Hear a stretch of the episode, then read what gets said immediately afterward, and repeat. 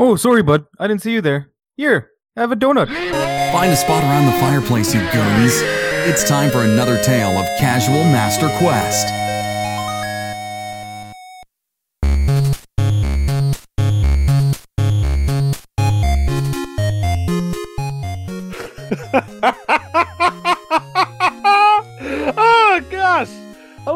everybody. Aloha. Welcome to episode 23 of Casual Master Quest. This is going to be the episode where Nick and myself finally get to argue. We're going to duke it out. Uh, my name is Tyler. That is Nick. Nick, Hello. look alive. How's life on your end, buddy? Um, life's life's going okay. Are we jumping straight into the how's life stuff? Because I- I I've mean- been- Okay, g- uh, give me a summary of your current well-being as of right now. How about that? um, as of right now, I'm fed, and after this is done, I'm going on a date. Oh, things just warmed up over here. Uh, for the first portion, if you want to hear Nick uh, eat his food, we're gonna have uh, a post show. so after the uh, the credits and all that stuff, you get to hear him uh, being very poorly narrated by a uh, wildlife conservative or reserve officer. I don't know. Does not matter. So yes, this is Casual Master Quest episode twenty three. Let's start the party, Nick. Now, what have you been like? What's the week- week been like, man? Um, school's really piling up. We're in that. Uh, I believe we're in week seven. So out of 13 weeks, week seven is the middle point, obviously. Um, so there's a lot of um, uh, midterms, uh, quizzes, uh, deadlines. Um, so it's just just really piling on. I haven't had much time to play, but I did But find out about my uh, library on campus. ooh, Um, so I always knew this. I always knew we had a game room. Um, and so they have a bunch of TVs set up. They even have an arcade machine in one corner and a pinball table. nice. And so they have they have PS3s, PS4s, Xboxes, uh, 360s and ones. They have a Wii U. I don't know if they have a Switch set up, but I f- so I always knew that you could borrow games out, but I didn't know you could actually borrow consoles out as well. So they have a Switch you can take home for about three days. They have all these other games and devices you can take home for a couple of days. Um, and I found sitting in the corner a single copy of Breath of the Wild. wow. Yeah. So I got it for three days, and I can call in. So it's due back on for people who are listening. This is Monday, so it was due back yesterday. I would have called in to extend it for another three days, and I can do that for three times. I can do that up to three times. So I believe that adds up to 12 days in total. I can take it out, and when those 12 days are up, I could just take it back and then take it out immediately right again because it's you know checked into their system, and then there's somebody else is checking it out. Doesn't That's- matter that it's the same person. That's horrific, but still awesome. I mean, as Yeah. long as you constantly check in to show that hey, I still have it. on I didn't forget. I mean, sure. I guess that works, right? Yeah. Uh, I mean, twelve days. That's gonna get you like maybe ten percent of the game through. So I mean, that Godspeed, uh, man. knowing me uh, with a game like this uh, you know open world rpg i do just about everything except the main quest like i'll play the main quest up to a certain point before it's like all right now you need to before it starts getting like linear in a sense and at some point i'd be like you know what screw this i kind of want to see what else the you know region has to offer I'm very Um, sorry, but and we'll talk about this later. Looking for a linear pathway in Breath of the Wild, it's like asking for a straight line in a spider web. It's not. Oh, no, gonna, what- I mean, No, no, what I mean is like generally with like even open world RPGs, the main story quest will generally be a linear fashion. But in a game like let's say The Witcher 3, it'll require you to level up in between. Whereas uh, you know, uh, Legend of Zelda or Breath of the Wild, as far as I'm understand it so far, it does there are no level up systems, but it gear checks you, right?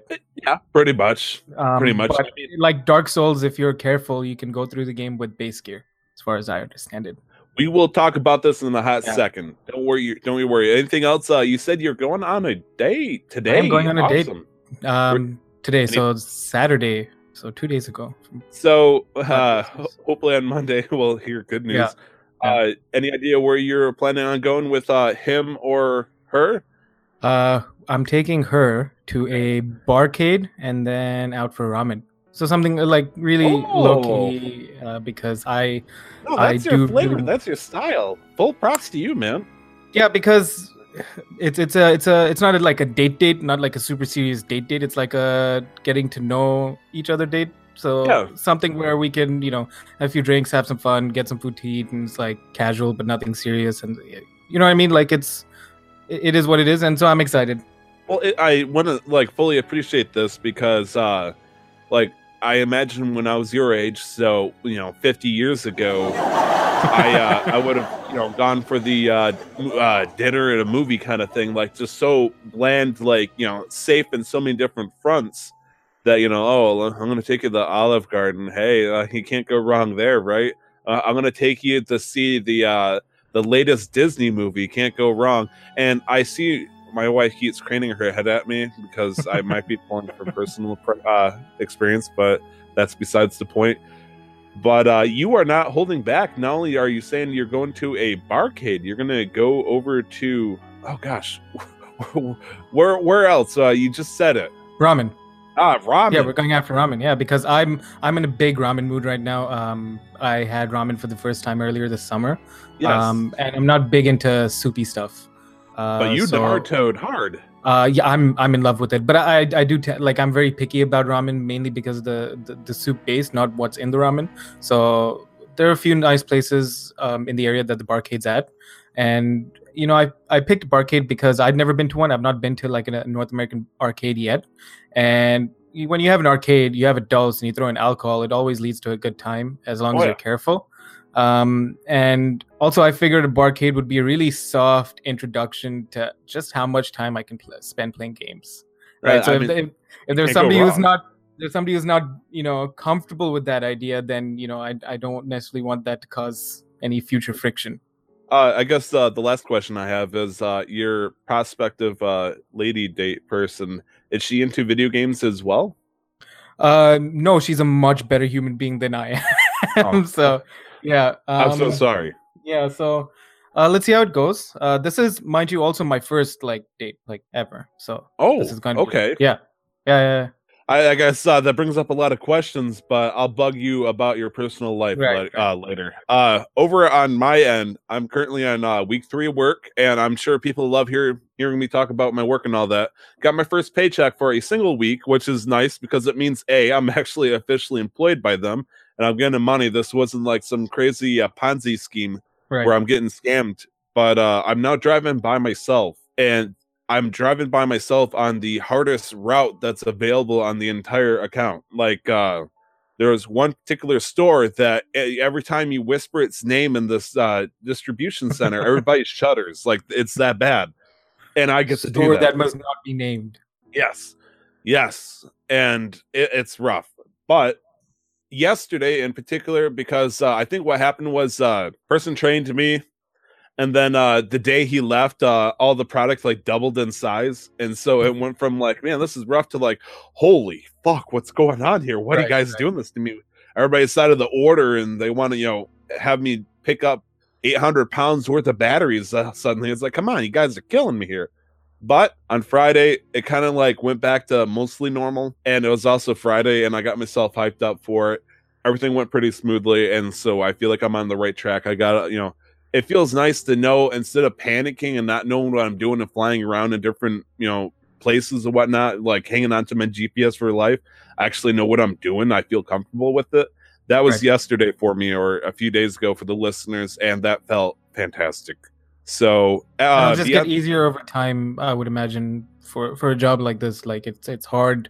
Uh, not not hard, but like there's a big learning curve initially, and then getting used to a new environment um, and all of the other jazz that comes with a new job, and then over time it should get easier, unless Right. you have the one-off weird deliveries. So uh, I am in charge of uh, seven uh, different routes uh, Okay. in case uh, you know it needs to get covered, and uh, so there might be a time where I won't touch a route for years. Well, it probably not because everybody you know everybody gets sick or they have vacation eventually they want to spend, and so uh, I'm doing it th- uh, this the hardest route this week or last weekend this upcoming week. So I got another week where I, I can finally get even more comfortable with it, and then I might not see it for almost six months. I have no idea, Right. and it's, it's kind of upsetting knowing that. But at the same time, it's nice knowing that I'm gonna do the hardest one, and if I can do this, everything else should be a Should be a cakewalk piece of cake. Yeah. like yeah. the only difference is you know everybody every store that i go to has a specific you know needs and wants uh, you gotta put in this code and you want it over here you gotta make sure it looks like this in this way you, you can't pull in this way but that stuff you know i i'm used to that every place i deliver always has house rules essentially and it's like i respect that you know every time i go to see somebody it's like house rules. You know, what's the rules here? And uh, so that was going on, or I was I've been doing that. Uh, last weekend, right after uh, the day after our podcast, I went to uh, Johnson's Farm, which uh, is a local attraction in my area of Michigan, where we have what is called a uh, pumpkin farm.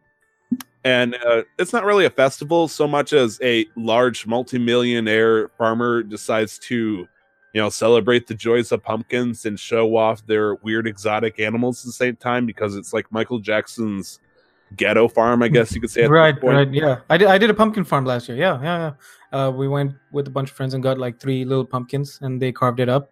I was just a driver because it was a bit out of the ways, and so I wasn't really interested in getting the pumpkins. But it was a fun trip. So went with uh, the wife, good friend, uh, and then with my uh, sister and brother-in-law alongside the uh, two kids. And uh, we went around and enjoyed pumpkins, and then uh, stared at farm animals because you know that's uh, what what's the better way to spend a Sunday than to uh, stare at a llama that will eat out of your hand. Oh, these gosh darn city folks driving out here to the country, staring at our animals. I mean, it wasn't bad. I enjoyed them. The I think there was one animal that particularly stank, but I don't remember what. But it's a Right. farm, you know. You Yeah, expect no, that kind of stuff. Yeah, uh, it is what it is.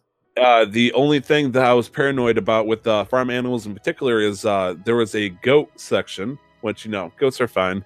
Uh, goats also apparently don't know when to stop eating because uh, some animals they simply like by the time we got there at three o'clock they're like, you know, I don't want to eat out of your hand. I got enough.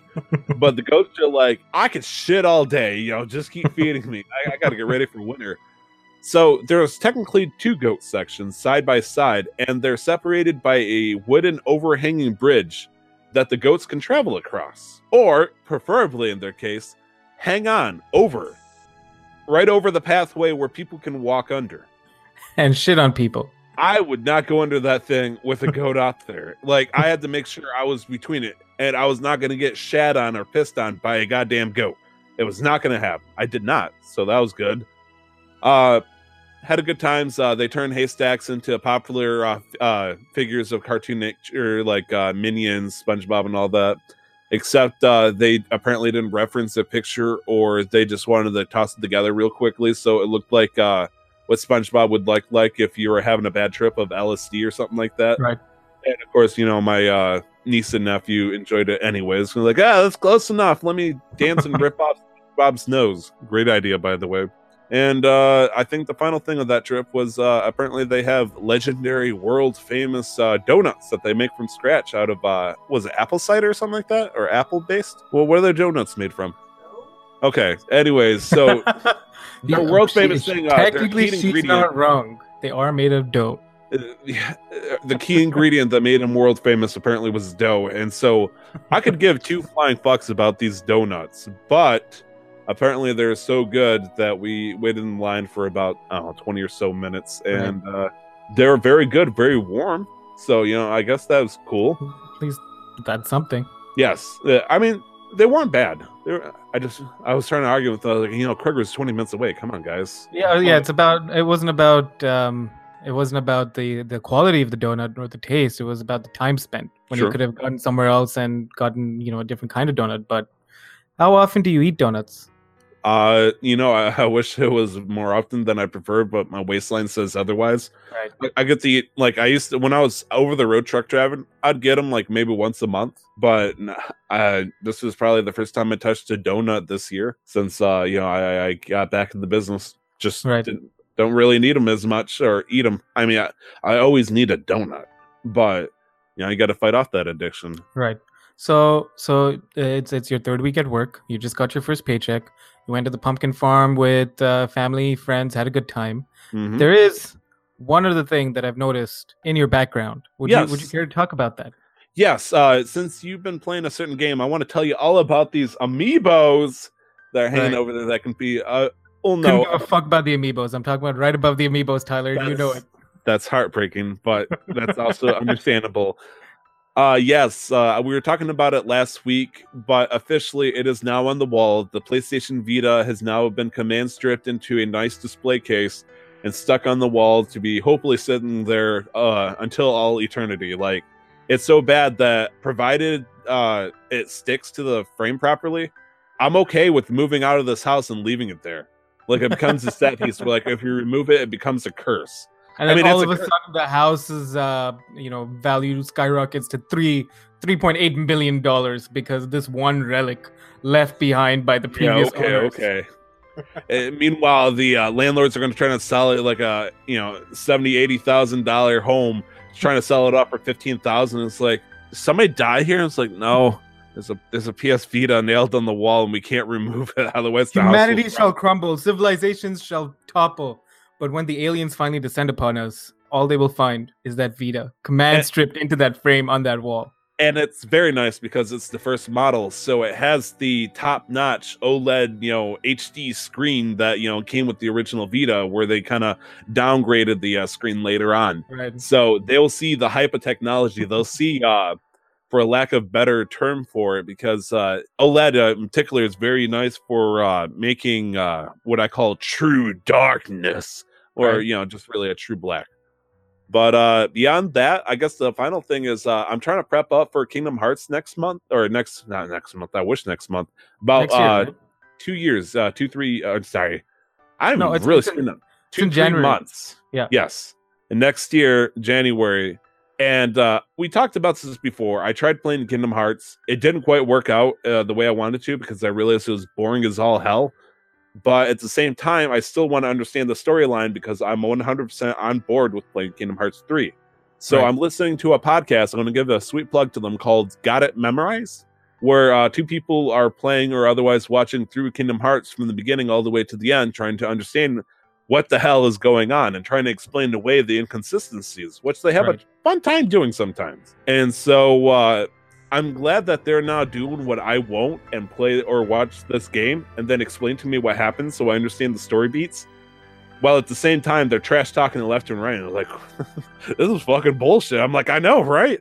Like I'm agreeing to myself, you know, two thirty in the morning in my truck driving in the middle of nowhere. It's like Well, you gotta you gotta get the knowledge in, and you also have to find a better digestible way to get it in. So it sounds like you found you struck gold with that podcast. Yeah, it's like uh, if I got four hours of free time every day at the most, and I don't want to spend it watching a game I don't ever want to play, it's like might as well just listen to it, and enjoy it through a proper medium. So yeah, got to memorize. Great podcast for catching up on Kingdom Hearts stuff. That's pretty much on my end. Uh, is there anything else you want to talk about before we get into the video? Uh, no, I've been waiting to talk about the video games actually. Oh, I know you have. Yeah. So let's talk about what we've been playing. Let's talk about Destiny. Uh, not been playing much Destiny this week. There was a lot to do. There was uh, it was week three of uh, Riven's curse in the Dreaming City. So the curse was at, was at its strongest. That means the Shattered Throne dungeon is available this week. I would have attempted it by the time this comes out with some friends to get it done. It is a 590 required power level dungeon, so it is quite challenging, and it rewards an exotic weapon after you do it two or three times with a few other steps. Hmm. Um, so that's one. Iron Banner was in town for another week. Uh, really challenging this time around because it was just filled with sweat lords from top to bottom, full six stacks. I've been going up against six six stacks for for most of it, but I got all my stuff done because all the bounties give powerful rewards. Um, what is a six six stack? uh, okay, uh, uh, six stack is um, a six man fire team. So the the Mm. PvP uh, the Crucible is uh six So, v six. I guess six. to me, I would call that as a full clan team of sorts. Or doesn't Yeah, have to yeah. be a clan, but Yeah, so it became it became an easy shorthand term. I think I started using it in Overwatch, and so oh, like oh, they've got a three stack on their team, so it's a you know uh, a three three man team going. We're fighting against or on our team, right? a bunch of randos typically. Uh, hopefully, anyways. You would you, you would hope, but generally people in a stack in a, in a game like Overwatch, you can't get a stack uh, with randoms. But generally in a game like Destiny, there are usually people who know each other, and and it can go either two ways. There's always two extremes. If it's a if it's a full stack, um, they're, they're trying really hard and they're using all the cheeses that they can. And a full stack is a full six man, and so that's one one possible full stack. The other possible full stack is they're using meme weapons, weapons that don't have a place in the meta, and they're just trying to have fun. Like tractor. No, tractor Yeah. cannon. Tractor cannon is not a meme weapon. Tractor Okay. cannon is a meta weapon. Of I use a tractor cannon. I hate Yeah, I myself. know. I know. I- You know what? I don't hate myself. I'm gonna put it out there. I'm fucking disgusting that. for using tractor cannon. I saw it, It's man. so you got like fun. five, six kills in a row, just It going up to the boop. is the worst gun in the. No, it's not the worst gun in the game. It is. It is up there in the rankings. but it is a lot of fun to use. So I've been uh, and and this week there's been uh, double and triple valor gains. Uh, and one of the weapons uh, quest there's a quest for a weapon, and that re- uh, requires you to reset your valor rank five times. So that's your quickplay rank. Um, I just reset my fourth. I just had my fourth reset, so I'm working on my fifth reset. And so by the time this comes out, I should have my fifth reset. Uh, making full advantage of the triple gains by getting into you know a group with my friends and just getting on a five win streak and keeping that up. Um, and so that leaves me, and this is this is the question that I'm sure is coming. That leaves me, I think, at 598. Okay, so my my joke song that I'll probably never get aired about 596 will not come to fruition because I said 596 and I was like, it'll be perfect, but it's like, shut the fuck up. 596 is fantastic, dude. Congratulations. I didn't get it. You talking You didn't about? get it? No, I'm talking Oh, about okay, you. Oh yeah, no. you How the hell would I get the 596? I don't know. What are you at? I have not. I, I know I wrote it here. I have not touched Destiny one bit this week. Yikes. No, I understand that. No, it's yikes because I could have at least put an hour or so in. Some days, there's been a couple of days where it's just not feasible. Like Right. the amount of free time that I had, like uh, for example, on Friday, was probably enough for me to get to uh, the tower to collect the dailies with how long that freaking loading screen would take. But uh, unfortunately, I did not get to play any- any Destiny this week. Uh, I uh, I supplemented it with something else, something else that we all Could I, No could one I, could I take, a, take, a, take a gander at what that might be? uh you can take a goose at it. Yes. Uh, is it possibly a a Pokemon replica, but in a in a in a cube-like world? Uh, it is a voxel shape of sorts, but only in strictly spherical, not spherical, sorry, cubical uh, formats. Right, right. Uh, Is one, it, is it Pixelmon? it, it might, it might be Pixelmon. Uh, okay, so hear me out. okay. I only got about maybe four or five hours of gaming to uh, do this week, unfortunately.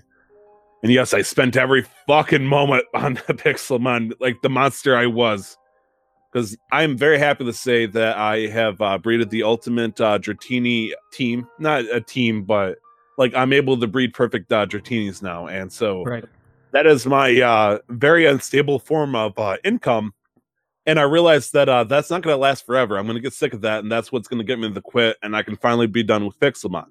However, uh, the next project I wanted to do is well, I mean, this whole thing is, you know, if I want to play Pokemon, I'm going to want to build a team. And who else to smoke but my best friend, who, without fail, I mean, he'll do good, but eventually we'll be on even grounds. But then I'll take it one step further and start perfect EV training and all that stuff. And Right, then I'll right. blow him out of the water. And then he proceeds to never play it again. And so I just need that one time to play against him. Problem is, though, he has not built a team at all. He just built a small gym. And so while I've been trying to make money to buy the Pokemon I want, uh, i.e., Scizor, I now have a Scyther ready, and uh, he is. Sorry, she is beautiful. I can't wait to use her to mess him up. Mm. But uh, in the meantime, I've been spending my time like hatching eggs and all that, uh, waiting for the perfect opportunity for a Pokemon to appear on the GTS uh, to build a gym, which uh, currently is right now a 64 block by 64, uh, just Okay. this giant S cube, like bigger than my house and probably my house, Amanda's house, Brandon's house, and probably uh, the you know mod level house combined. Like it is a big ass cube. Are you talking And about? it- wait, wait. So you're talking about 64 by 64? Yes. Okay, that's that's a big cube. like uh in, comparison to the Lego block, I don't know specifically, but each block is uh about I would say about two, three feet high. So we're talking I'm sorry, you don't know feet. Uh No, we use feet. oh, do you? Yeah. You, you guys don't use meters? No, like I understand feet because I'm like five foot ten. So okay, I, uh, I know feet. you're speaking the devil's tongue if you're in Canada, dude. Are you okay? No, people use for like height. Actually, Don't they I use don't know about here. centimeters? I think they use centimeters out here. I grew up using feet, so I'm just used to it. Okay, cool. Bless Yeah. you. You are you're the same. yeah. So okay, so two, three feet. So it's like two or three Subway sandwiches put together. Twelve inches. I know this. this is this is the Oh, stuff. I know. So I have a 200 foot high structure frame that I'm filling in the walls. It's taken a very long time. My original plan was to do the inside wall uh, stone and then uh, one outside layer glass and then fill the entire in between, which is one block uh, with lava. So I was going to have this giant glass case filled with lava floating in the sky for all to see. And then I got yelled at by a mod saying, "Hey, you can't do that because that's a lot of lava. Please don't do that." Uh, yeah, I, I can't stop you, but please don't do that. And it's like, okay, I'll, I mean, I mean, what happened? Like, why not? Uh, he he cited two reasons. The first one is I have anti-griefing on it, so nobody can touch it unless I logged off for more than 60 days. After that, anybody could bust this giant lava cube and then let lava pour to the ground below, which is purely ocean. So that idea was out. The second one is anybody in the area that loaded in the chunk that is this giant lava cube that runs less than like I don't know, two gigabytes of RAM would instantly have their computer freeze up just by being near my house. And so, first one is it's not a big deal. I have lava pouring around my house anyways, and if it pours in the water, it's just going to turn into cobblestone. Not a big deal. Second one is get good scrub. If you want to Pretty face me much, in my like, gym, you need at least four gigabytes of RAM. All it sounds like is is that he's somebody who's uh, jealous that he didn't think of it first. And so you're gonna load it next time, and then you're gonna see him building his own lava-filled gym, and you're gonna be like, "Dude, what the fuck?" Well, the the the topic started with a guy asking if he can get a bucket of milk from a milk tank, and it, that brings up an interesting you know concept. And the answer is, I think uh, the, somebody said yes. I was like, okay, you know, I humored it. I was like, wait, maybe Pixelmon there is an easy way for him to get lava. So I asked him, I was like, what's the best way to get a lava? Uh, you know, do I should I get a bunch of pools or something like that? And like, uh, yeah, you know, just got to find pools. Like, like shame, because I, I really wanted to milk a, a Camerupt or something like that. Like just slap an old bucket on the old mama Camerupt and start pumping up lava. Gotta milk a slugma or a Magcargo. Yes, uh, very dangerous, but very profitable. And so I was like, I, I need uh, four stacks of uh, lava, which a stack is 64. So Okay. When mods see somebody on a public server where lava's enabled saying that he needs 240 or 230 blocks worth of lava, red flags apparently came up to them. They're like, uh, what do you need that for? I was like, oh, I was just asking for a friend. And then they immediately teleport to me to see me build this giant death cube. Which basically I'm trying to make this giant cube look cool outside and it looks it lights up in the night. Problem is though, I built so high up that anybody that isn't on max settings can't even see it anyways, so it won't load it in. Hence, they if it doesn't load in, the lava animation won't affect them. So the only way it's gonna mess with them is if they, you know, intended to be there by teleporting to me. I would just only- do it. which the only people that do it, you know, they're going to teleport to me that can with uh with my permission would probably you know be Amanda and my best friend Brandon. Right. And so they they all swarm in and saying, "Oh no, you can't do that." And I'm like, "That's weird. It's not in the rules." And they're like, "Well, no, it's not in the rules, but it's a bad idea." Like they started giving me that pep talk, and I'm like, "I'll strongly consider it." Right. I mean, it's like, can you guys give me a bunch of glowstone? No, we can't just give you something. Then I gotta rummage it myself, and you know, lava's cheaper than glowstone, as it turns out. So that's been my plan. I'm gonna make a giant cube to make a huge. uh It's not gonna be a gym because they officially have gyms in there where you can challenge, you know, gym leaders try to get badges. They're no, real but it should be it should be a showdown arena. And so you go into the cube and there's like a floating platform and you Oh. You bet your ass. I'm I'm gonna have a large, you know, stand up, kind of like uh, Giovanni's gym, where it's gonna be a raised platform over here. One one player throws his Pokemon across this giant battlefield, and the other one's gonna do it. And I'm gonna have like cool art, like maybe out of wool, like pixel art of like Scizor on one side, and maybe like a roaring uh, Dragonite or something like that. Speaking of which, I gave my wife a Dratini because I love her and she loves Dratinis. And it turns out I gave her the smallest p- possible size uh, microscopic. Now, I got myself a fairly large size uh, Dratini. Uh, it's the second highest. I would venture to say it's about 25 feet tall. Uh, hers, being microscopic, she had a Dragonite that's less than two feet tall. it, it's just bewildering to see it. Like, it looked like a pet dog that was a Dragonite. Ah, but yes, that that's been my update. I'm a official Dratini breeder. I'm building a giant death cube to battle my friends. That is now under red light watch of the mods to make sure I'm not going to try to destroy the server. And uh, that's pretty much uh, it on my end. But there was one other game that we need to talk about. Uh, so, Nick, last time I talked with you, and I know the circumstances now because we explained it. Uh, Right. The last, the next big game that you were planning on getting and playing was Octopath Traveler. Now, has that been put onto the the side for now? Uh, yeah, purely because of uh, financial reasons. The moment I found out that I could borrow Breath of the Wild for free for three days and then renew it up to three times for three more days, I'm like, well, this makes a lot more sense. Let me just get this, and it works out because the Switch actually saves um, uh, game data locally, not Oh, on yeah. the cartridge. Which And so I'm like, this is like perfect. the DS. So yeah, so like I can just uh, you know if I ever need to if I'm going through like a busy spell, I can just return this and then borrow it back whenever to complete it whenever I want, right? It's fan fucking tastic, and it, Amazing. like even if you don't want to borrow it, let's say you, some reason had it land in your lap for some reason, you can, you know, you can pop in a new one, and it doesn't like say, "Oh, this doesn't register with the ID Yeah, of the no, other." yeah. So eventually, just- if I do end up getting like a Breath of the Wild copy of my own, I can just pick up where I left off. You know? And I just want to sidestep and uh, say it on the record, just so uh, Nick, who might be listening to this, uh, my best friend Nick, your, you know, your Yeah, close yeah. friend, uh, he did send you Splatoon.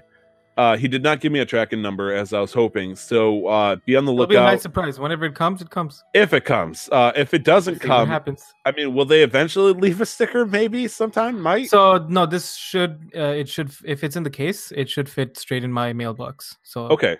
I think it might actually be smaller than the case. I think he might have just put the fucking cartridge in a and so if it's a small uh, envelope or if they fold it, it should fit right in my mailbox. Okay, cool. Yeah. Perfect. So uh Nick did send you that out of love his heart. Uh, he sent you Yeah. Splatoon 2. Uh thank you, Nick. I do appreciate Thank it. Thank you. I appreciate it too. And uh we can hopefully drag you into the tragic story that is Split uh Splatoon 2 and turn you into a sweaty ink lord or something like that. Let's see what happens. I know, right? So, however, Octopath Traveler to the side, Splatoon 2 Yeah. to the side. We have talked, we agreed. You now have, or at least are borrowing, a copy of The Legend of Zelda Yeah. Breath of the Wild. Now, this was a complete surprise to me. I didn't realize you were playing this until I think yesterday. yeah, And because I only got it on uh Thursday or Friday. I can't remember when I got it, but you can tell me any day and I'll believe you. You know that, right? You could tell me uh, tomorrow, and I was like, oh, you know, sure. No, I'm I'm trying to backtrack from my own like uh um, you know memory recollection. Keep track Okay. of it. I didn't. I haven't had it for too long. Um, so a couple of things. Yes. I need the Pro controller. I really do. Yes, you do. Um, that It's that little sliding controller that comes with the Switch is The Joy-Con grip, they call it. is, is handy, but it sucks. It's, it's like Joy Cons by Okay. themselves, they feel great, especially in multiplayer sense. But when it comes to a nice single player game like you're playing right now, you understand. You're pretty much saying, Okay, let me let me put it this way. If if you've never had experience or you you don't have you've never spent a lot of time with a regular controller, it probably wouldn't matter to you. But because I have like to some extent it wouldn't matter as much as it "They're matters pretty to me right small. now. I got giant ham hands, dude. Oh no, sure, but so what I'm saying is I've spent thousands of hours on my Xbox 360 controller and my Xbox One controller. So because I have that that you know contact memory, that that experience with a controller that's that shape. Your fingers, when you close your hand, naturally look like they grip around a controller. no, see, so yeah, no, I have that. I have that grip. So Oh, yeah, I that- know the feeling. I got the- Joy-Con is weird, especially because of the shape, but it, it's it's okay. Um, it's um, it is what it is for now.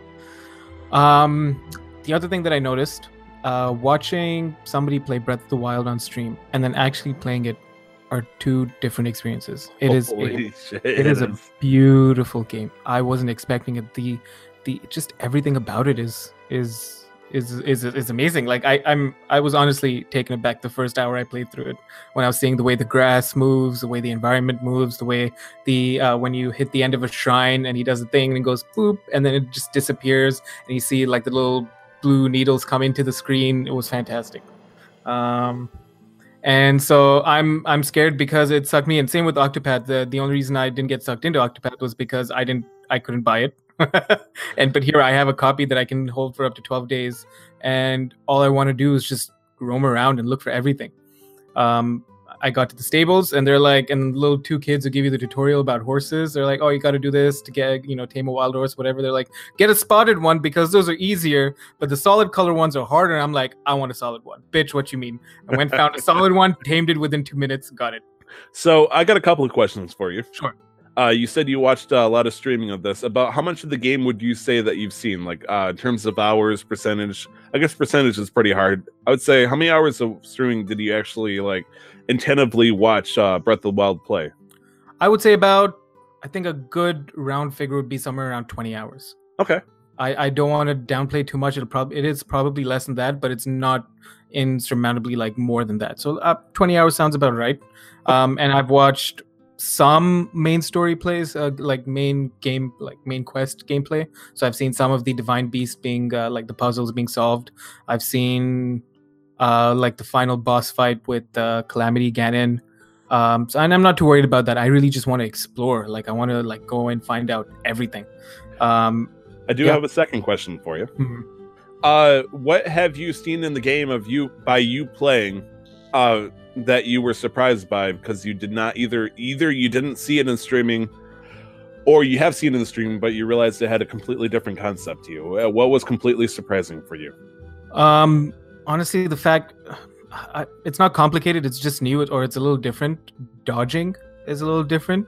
Are you talking Uh, about doing the uh, the timed flurry strikes kind of thing? No, not about the flur- uh, flurry strikes, but actually, like, so one thing that tripped me up. It could be that I just don't know how to do it, but you have to hold. I think that it's ZL. So I'm just gonna call it L2. Zed, to hold. Uh, L2 to like lock on, okay, sure. and but then you have to hit it again to change targets. Hmm. Right? You can't do it another way. Like you can't use the right stick to change targets. Um, as Right. as a like a that's like a general targeting system, like how that would work. So like you'll hit the target uh, thing, and then you'll hit the or you'll move the right stick accordingly to sort of like uh, switch targets. Uh, so I feel like there is a way, but it could just be you know complicated. Where I, I think if you do like the right thumbstick, it only changes the way you look. Uh, if you focus like away from the target completely and look on someone, I think it might auto lock, but I'm not 100 percent sure. Right. So there's But- that, and then just there was no like dodge. You had to like lock onto something and then jump, and that was your dodge. But there was no like default dodge from the get go. So when like navigating environments with, um, you know, boulders rolling down mountainside or whatever is is just different. Um, what else? Uh, it, the the button placements were a little bit weird. Uh, where you have by default B for running, which is which I'm used to for Pokemon, but Mhm. uh, Y at the top for jumping, which is strange. Now, uh, ha- have you ever played a Zelda game before this? No, this is my first Zelda game. So this is the first game that they have actually introduced the a button dedicated to jumping ever. Okay. Link has, I mean, unless you have an item called Roc's Feather, which appeared in a couple of games as an actual item to give you the ability to jump, no shit. Uh, this is the first game where you could push a button and Link could jump. Right. And people are dumbfounded by that because Link has never been able to jump unless uh, you jump by running after, you know, off an edge. Right. Then Link would auto jump, but Link has never been able to jump before. And uh, it would have been nice that they could have pushed a button where Link could have like jump or tumbled to the side like willy nilly like versus you know targeting someone first. But you know them's the breaks. I mean, technically you can dodge someone without targeting by running in a random direction and pressing A to roll. I mean, I'm not sure if that'd be something you'd want though. You can roll. Oh, maybe I'm just thinking of, of an old game. Yeah, I guess I am. It's been a while since I played Breath of the Wild. I guess you can't even roll in this game, can you? Well, I guess I'll find out later on. But yeah, no. So okay, that makes sense. If there was never jumping in the game before, so sprint usually is bound to L, uh, the left stick. So pushing in the left stick. Okay. in in most like in most games that I've played that I have experience with on a controller, uh, sprint is bound to the you know pressing in the left stick, and then so you'd have that bottom button X, um, A or B in this case with all the three different controllers would be jump, and then uh, the the one on the left, which is in this game for attack, sure, um, that works fine, and then and so it's just it's just different from the button mappings that I'm used to compared to what it is. Um, and so th- these are all the technical stuff. Um, otherwise, it's it's uh, the system. The game systems are pretty intuitive. Uh, you have environmental factors, and so your clothing and the food that you cook and eat uh, counters those things. Um, the crouching, the noise detection. That was a really cool feature, I thought, where you had the little uh, uh, s- n- odd, Little audio meter. level detector and the little Yep. meter. That was really cool. Um, uh, you suggested that I put the game in uh, Japanese audio, which thank God for that because I hate dubbed. Uh, like anime like Japanese. Like I hate dubbed audio. It just always, for the most part, sounds terrible. Again, uh, first time that they introduced like full on, well, not full on, but more voice acting than three words. Like uh, in the original, like uh, Ocarina of Time, they had you know simply Navi going, "Hey, listen," and that was heavily compressed and it was bad.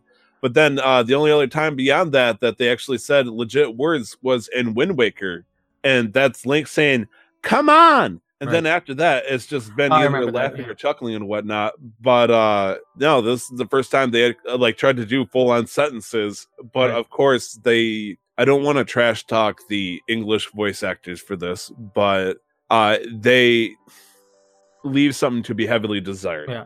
Uh, like like I said, the, the I actually know like the names behind these voice actors, and I don't like the idea of trash talking them because you know they did their best, and maybe uh, you know they just needed some more practice or they needed more time with it. Nintendo rushed them. I don't know.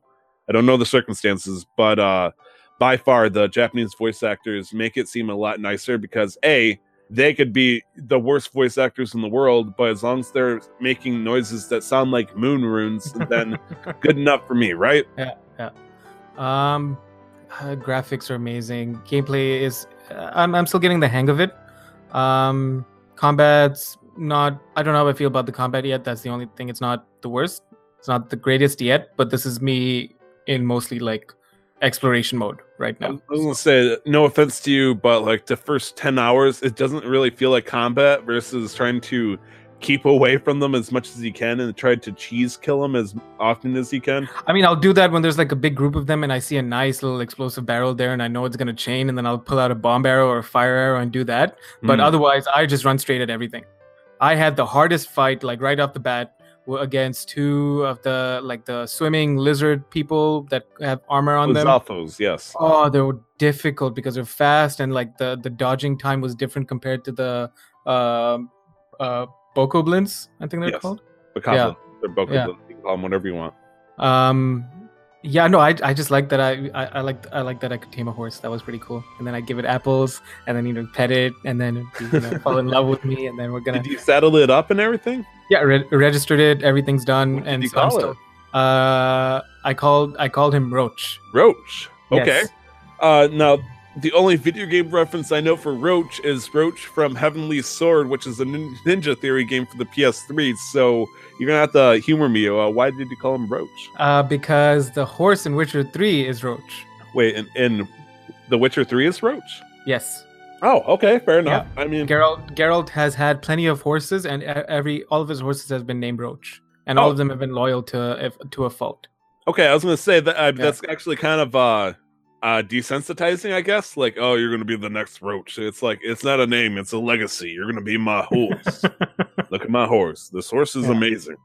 So, uh, have you decided which? Uh, I was gonna say which gym. Uh, sorry, Pixelmon. Uh, what what dungeon or divine beast uh, do you think you're gonna be heading for? Which area do you think you're gonna do first? Because right now, I believe you told me you are venturing into the second area, which I believe is the area with uh, Kakariko and Hateno Village. Yes, yes. So that's that's the that's the place that I'm at. Um, the names are gonna take a while to grow on me. It's okay. Uh, I met the I met the old lady, and she's like, um, "I'll only tell you Zelda's words if you're really sure, and then come back and let me know if you're really sure." And then you sort of like stand there, run around in a little circle, and then we're like, "Okay, I'm really sure." And she's like, uh, "Find the divine beast, or like free the divine beast." Like, dun dun dun. Quest line. I mean, the, the whole like the you know the king already told us that oh these divine beasts are taking over whatever. What I'm like, well, I so you, I, I probably am gonna have to release them, right? So that's probably what's gonna happen.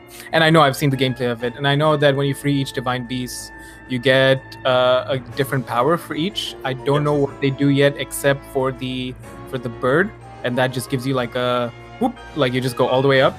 Yes, uh, does give you. Uh, I believe you can use. It'll give you like uh, three uses before it goes on cooldown.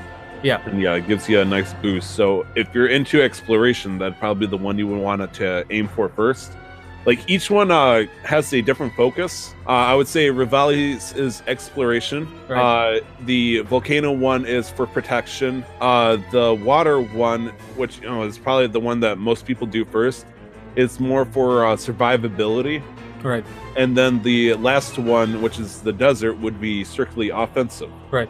So, I mean, it, it really suits your taste to how you want to do it. I always did the offensive one or the desert one last, but you could do any one Yeah. you want, baby. So I'm gonna. My focus is to get the Master Sword as soon as possible, because that's that's been my that's been my goal. Because yeah, because I'm like, well, you know, I've never played a Zelda game. I feel like I should have the Master Sword immediately. I, I don't know if that's skewed logic. I don't know if that makes sense or not, but I'm like, this this makes sense. It would make sense if I had a weapon that I knew I could always rely on. I, I do know that um, against like regular enemies, it does go on cooldown after a little bit of time, and then you'd still have to have a stockpile of other weapons. But like worst case, I'll have this weapon fall back on. That is that is true. And so I know I have to get up to 13 hearts. And I think I confirmed with you. Um, I confirmed that with you earlier. And so yes. it's, it falls in line because I have to explore. Technically speaking, that means you uh, only have to do 40 shrines if you Yep. don't want to do any dungeons or whatnot. And uh, if you accidentally, eh, accidentally, uh, put anything in stamina and you want to switch it out, there is a way that you can switch between hearts and stamina, just so you know. And uh, if you ever want to figure that out and you don't want to Google it or whatnot, you can ask me and I'll let you know. But I figured I'll just let you know that you're not screwed over if you're that in big of a rush to get to the Master Sword. No, I put one. Uh, I put my first four into stamina, and I I'm gonna keep it there because it helps me just in general. And I might switch it up. I might put maybe two more into stamina, and so like just force my not force myself, but I'll have to do more shrines regardless because I'm I'm the kind of person who likes to be absolutely overpowered for the final. Like, Oh, yeah. like I just want to like breeze through everything. And uh, for the boss fight in particular, obviously hearts is more important than stamina, but Mhm. I mean that might actually not be true because of uh, spin attack capabilities. A uh, couple of things. Once you get the Master Sword, you don't have to have 13 hearts anymore. And uh, I told you what I said about you can mix between the stamina and uh, hearts. I think what I personally did is I got the 13 hearts and then I started like beefing up my stamina like crazy so I could explore a lot better because exploring and stamina go hand in hand as it turns out compared to the Yeah. hearts. Like uh as long as you don't encounter a silver bokoblin on a warthog or anything like that and he doesn't see you, you don't you could run around three hearts if you really wanted to. But uh at the same time, if you see a giant mountain face and you see a shrine at the very uh, top uh and you need to climb that mountain face, well uh sometimes I mean you could cook a lot of food to give you stamina back if you want to, but at the same time, it's like if you cook a completely refilling stamina and you only have one wheel versus two, it's like you're wasting food at that point. Yeah, So, yeah. you know, there's different values to everything. Uh, have you decided like what uh divine beast you might want to look for or go for first? No, I, I haven't even thought that far ahead. I just want to. You're strictly you, you want to go for the shrines right now. yeah, I just want to like and see what happens along the way. Yeah. Okay, and if you see, uh, I'm trying to remember what it's called, but there's certain shrines where it's like a, a modest test in strength. If you ever find something, I believe it's called a major test in strength, just run, please. Don't hurt yourself. This is there's only suffering to be had. Are they the ones where you keep going down and down and down and down, and then you have like resting periods in between, or are those different? Are those Uh, trials? that that sounds like a savage labyrinth of sorts. But a major test of strength essentially is uh, you you go into the shrine and it's just a giant square with a very very hard, difficult to uh, beat uh, mini guardian thing. Right. And uh, like the minor and modest, you should be able to handle at your level. But uh, the major ones, like I guess to put in perspective, I think uh, modest has 500 health and a major has 3,000 and it has three different uh, types of weapons typically, and it's it, it's meant to, to break you. I would say after the Master Sword, if you got 13 hearts, you should have a good shot. But uh, I say it's not good because a you would burn out every single weapon you had just trying to beat this motherfucker, and b uh, if you did that and still lost, uh, I would be gritting my teeth. I did it. I did it once, and then I was like, I'm not touching these until uh, you know when I'm sweeping up the uh, the shrines, and then after that, you know, it wasn't too bad. But uh, that's just a personal opinion. Yeah. And also, uh, if you're ever fighting a guy that won't die in five hits, picking a large two-handed weapon where you can do a spin attack is fantastic for doing the most damage. But that's just personal preference. Uh, have you considered, uh, or ha- you probably don't have any of the DLC packs, right? no. Uh, I I I'd want to finish the first uh, the game base story before I can get do that. Okay. Um, and I'm like that with the you know even with The Witcher. Um, I didn't touch any of the DLCs until I finished the base story first. and I 100% understand. I just want to give you a heads up. The first DLC pack is okay you a couple of cool things like uh, Majora's Mask or whatnot. Uh, Majora's Mask I like in particular, especially during hero mode, because uh, upon wearing it, enemies, uh, most enemies will not attack you unless you strike them first. Right. And uh, but DLC Pack Two, I would 100% recommend if you get as far as uh, defeating the uh, four divine beasts or you know whatever the equivalent is for that because uh, it focuses on the backstory of each of the champions and then it introduces Uh, the Ballad of Heroes was it called? the ballad of champions yes Ballad of Champions. Yeah. yeah. and uh, it introduces a cool concept that will lead to one hell of an additional storyline bit and so if you do play and you get that far 100% i don't know how much it would cost just to get that dlc pack i wouldn't recommend the season pack anymore but that that particular dlc made it so worth it Okay. but we'll talk about more about Zelda Lair. Uh, Lair. Uh, that was a hell of a lair, actually. So we are on to the modular segment. Yes, I'm excited Uh, for this one.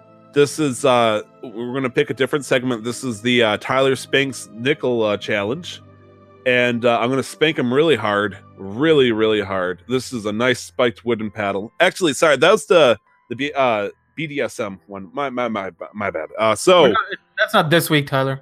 I know. Sorry, that that's for the bonus content later. I'm gonna say he said a date. He didn't say who. I'm gonna wear a nice wig tonight. Mm. But we uh, we're gonna do uh, what is called the uh, Who Would Win challenge, where we pick two video game characters of similar tiers and attributes and see who could beat each other in a battle.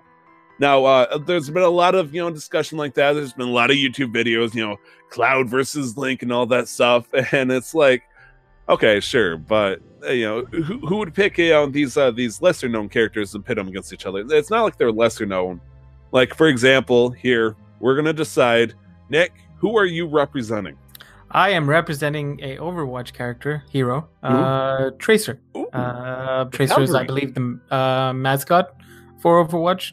Um, uh, Blizzard was uh, criticized for making uh, Tracer too sexualized in the first cover art or the first promotional images leaked, and so they she had, had a victory pose that was very questionable. Yes, and they kind of changed it to where I. I see it as people being overly sensitive, but that's just me. I agree. Yeah. But uh, you know, she she did a pose that's more uh, you know, V for victory. Ju- kind of honestly, it was just it was just as as suggestive. If that's the if that's the argument that people are making, the next pose up was just as suggestive. I, think the argument was uh, one was uh, demeaning, where the other one was more empowering. Where you know, but I don't remember what they look like. So yes, uh, you're going to represent Overwatch's Tracer, the Speedster Cavalry Yep. from what I thought was Australia, but in fact Great Britain. Whoopsie. Uh, I myself, I needed to find someone that could match her speed and then some, and see if I could use that to overtake her. I chose Sega's classic, the finger waggling speedster, the blue blur. I am choosing Sonic the Hedgehog to go against Tracer to see who would win. Now, And this works out because I really don't know much about Sonic except for the fact that he has a counterpart named Knuckles. Counterpart, partner, anti-hero, I'm not really sure. uh Knuckles, the the, the echidna. Uh I would say that his uh his nemesis slash rival would I mean technically it was for that game would probably be more like uh Shadow the Hedgehog, the, Right. the dark emo version of him. Oh, so no, I was thinking of Shadow. Okay, so I know more than one character. There's uh, Okay, okay, so you Oh, there's also Tails, and then there's uh, the robot egg doctor evil guy. yes, the robot known as Doctor Egg Doctor Evil Guy. Yes, yeah, uh, that guy. I believe in English uh they they did they did the translation the Doctor Eggman, but yes. Right, it, him. It- It's funny because I always knew him as Dr. Robotnik because that was his original name, Dr. Ivan Robotnik. And then Sonic started calling him Eggman. And then, you know, Eggman hated that. But then eventually it was just, they just call him Eggman now from. It was like, oh, that's my name. Ha ha ha. He, he's got, he's gone and got checked in and out of a mental institute so many times. Like, I'm Eggman now. I'm the Eggman. Ha ha ha. So, yes, Sonic the Hedgehog versus Tracer. Do you want to make an opening argument or do you want me to start my case here? Um, You not an probably should state the rules too. Uh, sure. Before we go into that, I was thinking I'd give a little backstory on Tracer. Of course, go was- right ahead. yeah. So Tracer's uh, uh, Tracer, her name is Lena Oxton. She was, and this was during Overwatch's uh, active days. She was recruited into their experimental test flight program, um, and her call sign or, or you know her uh, call name was Tracer. um, until and it was an experimental ship that uh, she was drafted into, um, and the ship just disappeared one day. Nobody knows. Nobody knows what happened because it was a uh, ship.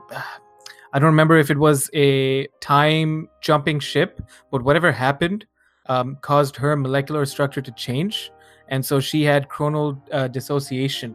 Um, just uh, looking, yeah, chronal dissociation. So she was uh, both uh, within our current time, but also not at the same time. So she was, you know, you could put your hand through her and stuff like that. She was here, but not here, and she'd disappear sometimes for days, uh, weeks, and then she'd come back. And then one of uh, Overwatch's uh, original characters, Winston, um, uh, a super smart monkey. Uh, sorry, Hey, Ape. he is not a monkey. He's a scientist. You you are correct. A scientist. he created the uh, a device called what was it called? The chronal accelerator, and so that kept her anchored to like our present time. Hmm. And so her, it's it's not speed. It's actually time. So she can control her own time, and so she can move forward, move her place in time. She can move backward in time, and and so that's. I'm gonna pass it on to you now. Please tell me a little bit about Sonic the Hedgehog. So Sonic the Hedgehog, uh, he first came out in a game that uh, was in 1991 called the self-titular Sonic the Hedgehog. Uh, he did come from a little inhabitants of uh, a world called South Island, uh, where he was happily living amongst the forest with a bunch of little uh, animals, bunnies, and whatnot. When uh, the evil, evil Doctor Ivo Robotnik, aka I'm the Eggman, decided to you know steal all the emeralds uh, or he was trying to get all the emeralds and in doing so he needed to build a army of robotic creatures using the animals uh, obviously sonic is a uh, pacifist aka he loves murdering anybody that tries to you know create war. And so uh, he chased after dr robotnik uh, and defeated him. Now the the game design focused more on a uh, curvy feature versus the square uh, style at the time, such as uh, more Mario based. If you think about it, everything was square shaped, whereas uh, Sonic and Sega uh, in particular wanted to do something more curvy to show that everything was more fluid or fluid and moving. Uh, Sonic himself is a character of uh, his main ability is of course speed. He can run fast. He can go fast uh, it was at one point portrayed that in order for him to go fast, he had to ball up into a ball and then start charging up to go fast. Uh, has been since been retconned that he can simply run fast. Right. Now, uh, being his main ability, he uh, can go up to, under normal circumstances, about 760 miles per hour, which is considered the speed of sound. However, it's been 760. I'm sorry, 760 miles an hour is 1,223 kilometers an hour. and that is uh, strictly by running without boosters or anything like that. However, there's been a couple of games where he's been able to go even faster than that, uh, approximately, I believe, eight times that speed. There's also been a point where he's gotten an item called light speed boots, where for a small instance allows him to go to the speed of light. However, in this argument, I will be saying that he has his regular boots because that would be fucking atrocious. so his main speed, without having to push himself, will be the speed of sound that Tracer will have to face. Okay. Sonic the Hedgehog in most games has the same ability and muscle structure of that of Shadow the Hedgehog, who they both agree to have uh, superhuman strength, equal that of uh, a little bit higher than Captain America, are able to pick up a full size bus unoccupied and throw it. So Okay. he has the uh, the strength of uh, approximately uh, 10 to 50 ton, depending on uh, you know uh, if his his if he's going to be a mama bear or if he's just trying to toss something around. He does have the ability to turn invincible for the split of a second. Now, uh, they argue that in the game design, they did this uh, for the invincibility sake, where if he gets hit by a uh, uh, damaging, he would turn invincible for a split second as the rings pop out of him. However, there's been a couple of games where apparently he is able to do a parry attack where he can create a special barrier around him to turn himself invincible for that split second. Right. Uh, in this instance, I'm not going to argue that because uh, that seems kind of convoluted and kind of cheap in a situation like this. Uh, I'm going to make uh, my argument mostly on his ability to outmaneuver not only Tracer, but her cognitive senses. She is not going to be able to keep up with them, and he's going to be able to do things she wished she could do. right. So that is uh, Sonic the Hedgehog, the Blue Blur. Uh, he does have a bunch of companions that appear later on the series. Uh, This will be a one-on-one fight between Sonic the Hedgehog and Tracer. Uh, and the rules in this case is going to be a standard Overwatch urban style map. Uh, you can pick whatever map you want. Then I'll forget every you know distinguishable feature about it. Uh, winning includes uh, a knockout or elimination. Yeah. Right. Uh, if one of them, uh, if you can convince uh, one of the other uh, to give up or submit, or a forced removal from the arena, such as you know, uh, if Tracer can flick uh, Sonic in the forehead and instantly teleport him into the sun or something like that, I would say that'd be a forced removal. Also, that'd be one crispy hedgehog. So, would you like to make your first opening case? Uh, no, I'm gonna defer to you, sir. Okay. I do have a couple of questions about Tracer because I did Okay. not research Tracer as much. You said uh, the accelerator, which I believe is the large gear that is on her chest, right? That gives her the ability to slow slash stop time, giving her the concept of being speedy. Yes. Okay. How fast uh, or how long can she do this ability? And uh, what what is the uh, what do you think is the proper speed speed that she gets by doing this in her blink ability?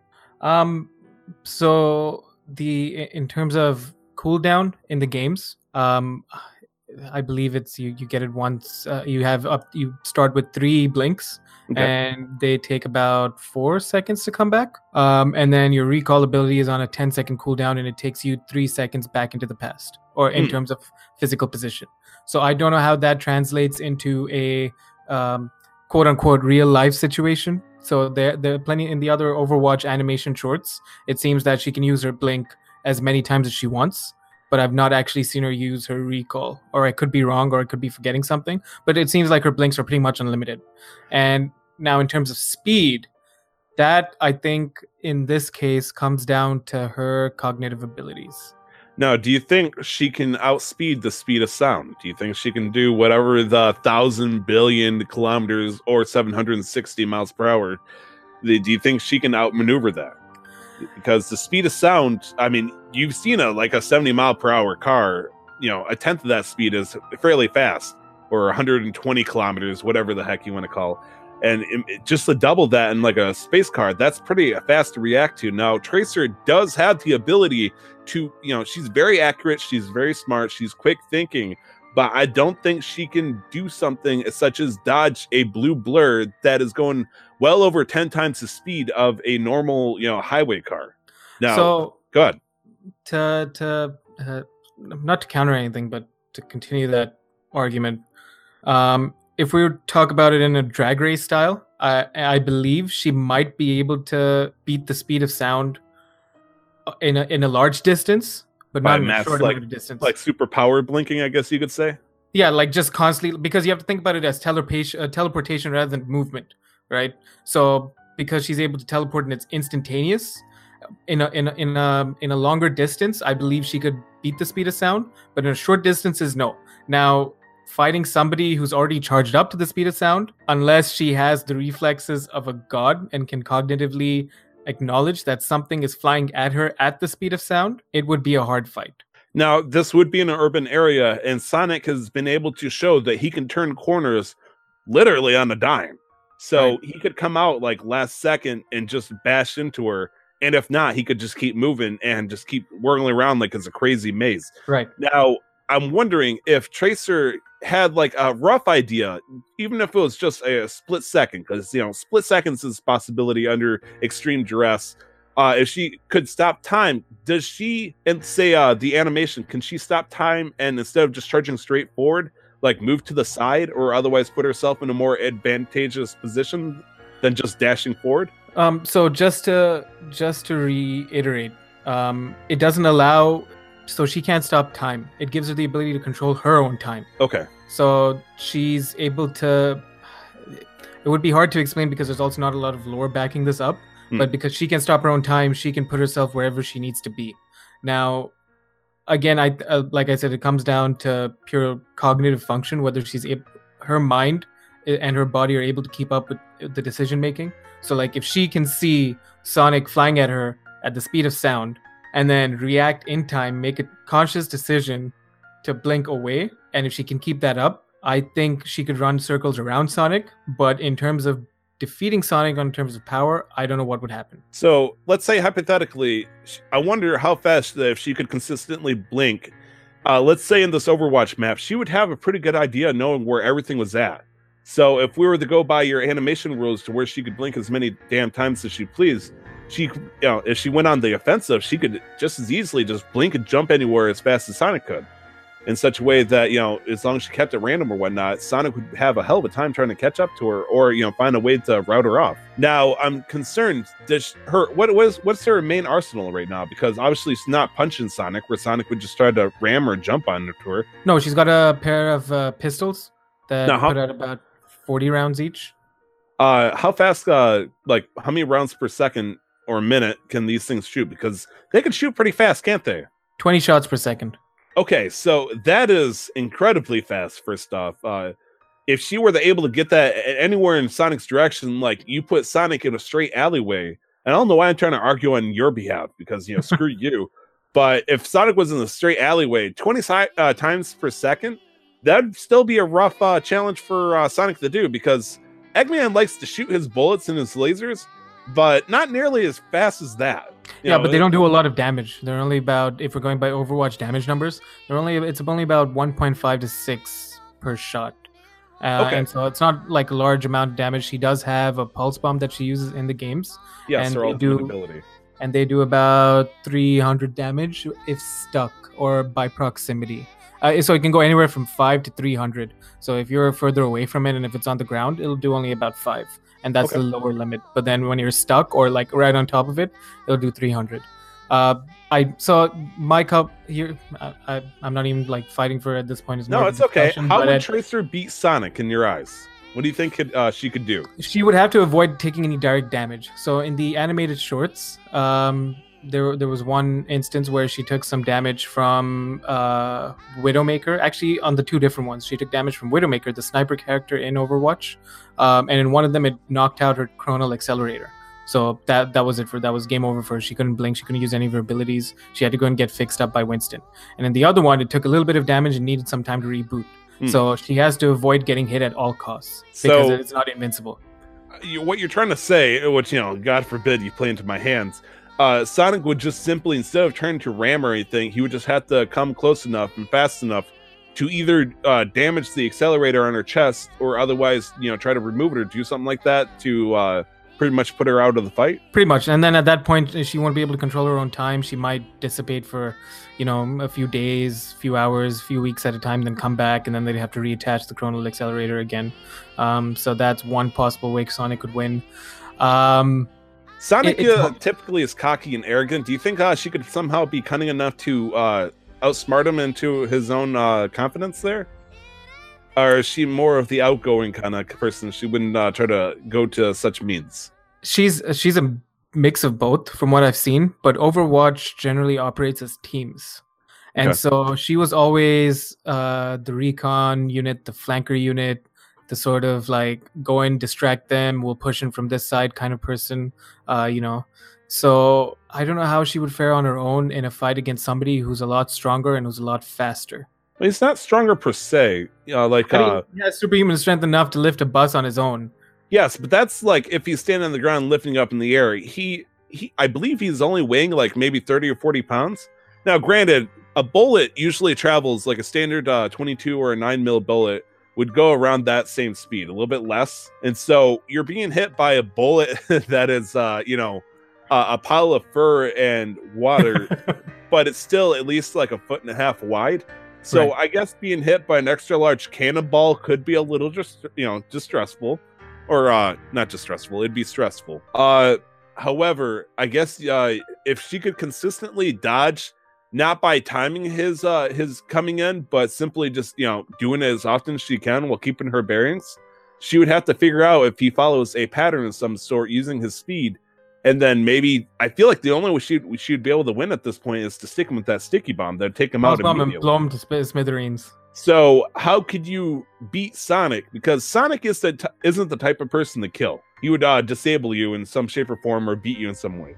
But he's not against the idea of winning or defeating his opponents in a race. So I feel like if Tracer were to challenge him to a speed race and Sonic were to accept, Uh, the guess I guess the big question is, would she be morally willing to challenge him to a race, but then at the right opportune moment use the sticky bomb to take him out of the picture? If no, it- because um, one of her life mottos, and I have it here, is uh, not life mottos, but uh, in the in the game's lore is that Overwatch gets uh, you know dissolved eventually, and Tracer on her own acts as an independent, like sort of quote unquote rogue agent, where she she continues to you know right wrong things across the globe and you know uh, fight for uh, for uh, uh, the people against you know forces of evil or whatever. So if she if there was a way to make things fun and not end in like bloodshed or necessarily violence, I think she would partake in that. Uh, she was um, a big fan of one of the Omnic spiritual leaders. So the Omnics are a race of sentient robots in the Overwatch universe, and uh, humanity and Omnics are at war with each other. And there are a few pacifist uh, spiritual leaders in the Omnic uh, communities trying to make peace with the humans. Um, and so she was a big fan of one of them before he was assassinated, and so she liked to follow his um, teachings. So I believe in that scenario, uh, she wouldn't stick him. She just challenged him to good old fashioned race, and if she lost, she lost. I see. Okay, then uh, if you want to wrap it up there, this is based off what I could find. If it was a competitive or a life-threatening battle to the death, which uh, is unlike either of the characters, so it does not seem like it'd be a real thing. Now Tracer does shoot and she does kill. Like she she has guns and you know so Son- her guns Overwatch was used mainly to fight the Omnic uprising. So sure, she was killing. Uh, I'm not gonna. I'm not about to start a whole. are, are you about to start the debate of Detroit become human again? Jeez. She was. She Are was protecting humans versus um, angry sentient robots. Okay. That's what. That's what her act, literal actions were. Okay, so in this case, if they were to fight to the death, which seems unlikely because they're both uh, morally good people, uh, I feel like Sonic would win. Uh, I feel like due- Sonic would win too. because if all he has to do, because his main weakness is his in- inability to swim. So I don't know if there's any water worlds or water sections in uh, Overwatch that you could use where it's not a kiddie pool. But other than that, Sonic can even traverse across water in some some games. He As long as he's going fast enough, right? yeah.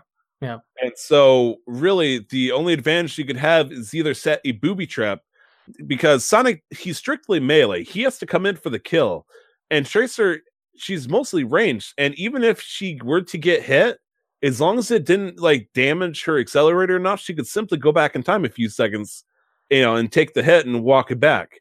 And uh I wonder, it's a shame that uh c- controlling her own time is- isn't the same as controlling everybody's time. Because if she knew what was going to happen, just had to dial it back three seconds. No, yeah, be if a she perfect could, time no, if she could control time, all she doesn't have, all she has to do is just like pause, go, stick him on the forehead, walk away a little bit, get to safe uh, safe distance, unpause, and then Get like, could she technically do that? no. Okay, because it's weird because you say control her own time. Does that just in terms of like function and damage of her place there? Because I guess no, uh, it does make sense because to us it'll appear as speed because she's controlling strictly her Yeah. own time versus because it shows her kind of like moving super fast for a second versus just booping, right? And I Yeah. do believe Tracer, uh, she she it's not considered a blink because if she walks over a trap, for example, Widowmaker's uh poison trap or uh what what's the name of the uh, Junkrat's. Junkrat's uh like uh bear trap thing. Yeah. It, she still steps on it. She doesn't like, you know, to some teleport over- extent depends on what point in her blink it is. If it's towards the end or the start, then yes. But if it's in the middle, I think she has some uh, immunity, in, invulnerability. But Sonic, if uh Sonic is not in danger or he doesn't have to fight anybody in danger to where uh you know where he doesn't have to fight to the death, uh and Tracer wanted to settle this through a race and she knew that he was fast and whatnot. I feel like it would be settled that way. Sonic is not the kind of person to play dirty in any shape or form. Right, right. he's always been fair about integrity about that and i feel like tracer might be pretty much the same where uh, it would just turn into a very heated race around this entire map or until one of them tuckers out like uh, i wonder can the is there a limit for the accelerator would the accelerator ever burn out No idea. we have We no really uh, definition no to idea. suggest that No. sonic for the most part you know it showed you know we've seen sonic you know in like cartoons and huff and puff after a while but for the most part we've seen sonic like run for a very very long time at max speed and it would just take a i don't know uh it would be a i think it would be a fair fight but i think it would be a very boring nascar fight Uh, Yeah, just and so them if we're talking in a circle. about interesting um, Overwatch uh, characters versus Sonic, it'd be Mei versus Sonic because Mei could just freeze him. Ooh. Yeah. Ooh, that would be a hell of a challenge. And even if she didn't want to freeze him, she could freeze the ground and just make it even more difficult. That so so going by in game. Uh, she can't freeze the mechanics- ground technically, but you know. no, so yes, all she has to do is lure him into a room, close off the room with an ice wall, launch a blizzard blizzard trap in there, and then use her alternate fire to stick ice spikes into his head until he died. Would do you think Mei would have the heart to do something like that? Because No, she wouldn't. No, she's a world would be- traveler, a peaceful person. she, She's an he would be technically be incapacitated at that point. would, she, would she have to execute him? Okay, That's what so most Mei players do. But anyways, this will be kind of boring for the people, but we're, we're going to call it a draw for that with the uh, possibility of Sonic winning if it was like Eggman and uh, Doomfist both have guns to their best friends' heads or something like that and saying, you know, only one of you can survive, the other must, you know, lose their friend or something like that. Then I can see it, you know, turning bad, but I, I don't see it like that. I guess we'd have to find two people that have the uh, the interest in defeating each other for a particular reason. Yeah, Right. that that was my bad. I just thought you know it'd be cool because they're both fast. But anyways, let's uh let's bring it to the tots. Uh, I know I, we took a little bit longer than usual working on that, Yep. and you got a hot date. Uh, no, how much good. time? I'm having fun. How, how much time did we got the work with? Got about thirty minutes. I'm good. Okay. Then uh the topic of the show that I put together is uh because there's been a lot of uh talk about uh game companies, you know, it's been like this. I think the first post about it was actually a LiveJournal post or something like that in 2004 about people being forced to crunch a lot of amount of time in a week for, uh, as a video game developer. And uh of course, sure shit, with Red Dead Redemption coming out very soon, uh, somebody might have mentioned, "Oh, we, we were working 100 hour weeks for this," and then of course, uh, Rockstar snuck up behind the guy with the knife and said, "You might want to clarify that a little bit better, son." And he was like, "Not literal 100 hour weeks, you know, lol." And so, uh, my topic was, uh, should there be forced unionization for all contractors and personnel of the video game industry? Now, I know that sounds like a like, oh well, that escalated a little quickly there. Right. Jeez but it's been a hell of a topic with uh, some people in terms of whether or not they should be protected, whether or not they want to be, because there's been a lot of like, especially with voice actors in particular, uh, voice actors for the video game industry have been getting really screwed over in a lot of sense compared to their movie, you know, cartoon or acting counterparts. Like uh, the biggest example is Nolan North, who you know everybody knows him for Nathan Drake, uh, amongst many other things uh, from the Uncharted series uh, and a bunch of other games. Uh, he's one of the most well-known video game uh, actors. Voice He's also the voice of you know your ghost in Destiny 2. And also of the motherfucking Ghost in Destiny 2. he gets paid like a very small fraction to say a voice actor who you know would be doing freaking South Park or something like that. right, right. It's up it's upsetting. And it's not fair for them, but if they go into a union, but it's not a force to like everybody has to go into a union, that it's suddenly it's like those union workers that want more better pay that they're entitled to, or in this case, uh, all the developers, then that means the company could just hire non-unionized people or otherwise just get seasonal people and just do mass layoffs every single time. Now, I guess uh, I'm going to reiterate the question to you. Uh, reiterate. There we go. Reiterate, yeah. Reiterate. Do you think there should be unions forced upon the developers to ensure equality, whether or not they like it or not? So big disclaimer, um, two disclaimers actually. I was Sure. thinking about this last night before I fell asleep. Um, I have very little knowledge of North American labor lab, labor laws, so this is all speculation. Before before anybody starts adding me and be like, "You don't know shit," and I'm like, "Yeah, of course I don't know shit. I'm telling you right now that I don't know shit." Second disclaimer: I grew up in a country where unions were forbidden, like they were illegal to have unions. Oh shit! right so um so so yeah so the, these could be very biased um i am i am going to say when we talked about uh telltale games a couple of weeks ago um and they like 250 people got laid off with no forewarning whatsoever and the labor laws of that state where they were in uh, clearly stated that if there was any upcoming changes or mass layoffs people have to be warned and severances have to be paid accordingly. The company violated the state's laws and now they're going to be hit with a class action lawsuit anytime soon and it's going to cost them even more than they thought it was going to cost them Oh no, Um, they're going to save money that they already you know cheated out of their developers by cutting them early. Um, it's it, you you see a lot of cases, and th- this meme goes around a lot, but it has some truth to it. Where I can pay you an exposure when you're talking to an artist. That's bullshit. Initially, if you you're make this art piece for free, I you know, Initially, it if should be an honor.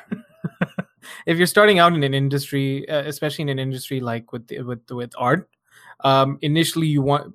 I'm not saying you should go out and do things for free, but you have to create some reputation. So you go out and do things for free or like very highly subsidized prices, build some rapport, build some you know brand, build a brand name, build some recognition, reputation. Then you start charging people, and everybody for the work that they do deserves to be compensated appropriately. Fairly, Um, yes. And so I believe that if there is a thing to to speak on part of the people to make sure that they're getting they're treated properly, they're in proper work conditions, they're compensated appropriately, the benefits are appropriate for the kind of work they're doing and for the hours they're putting in, then I'm all for that because there are a lot of companies that will screw the people over by misleading them into signing contracts by making them think it's something that it's not. So not necessarily a union, but it could be a union, but maybe even a federally run program that's headed by the government to oversee see that maybe but being taken care of. something something that holds people accountable. Because for me to this in this particular case with with rockstar i feel it's more of a, a combination of miss like very poor management and also increasing pressures from uh the publishers and the developers themselves. They're the ones who overhype the game to the point where it's like well shit we gave them we gave them a date. We might not be able to stick to the date but you know now we kind of have to go all in so we're going to force everybody for our mistakes to work overtime which is ironic. Uh, over, uh, for example, here, uh, Kojima. Kojima wanted to build a five-year uh, project with Metal Gear Solid Five. I'm I'm pulling these numbers out of my ass, so don't hold me accountable. But hypothetically, uh, Konami only wanted to put him on a two two and a half year budget, meaning he had to rush a bunch of stuff, he had to cut a bunch of budgets, and the end result was Metal Gear Solid Five is only about sixty to seventy percent done.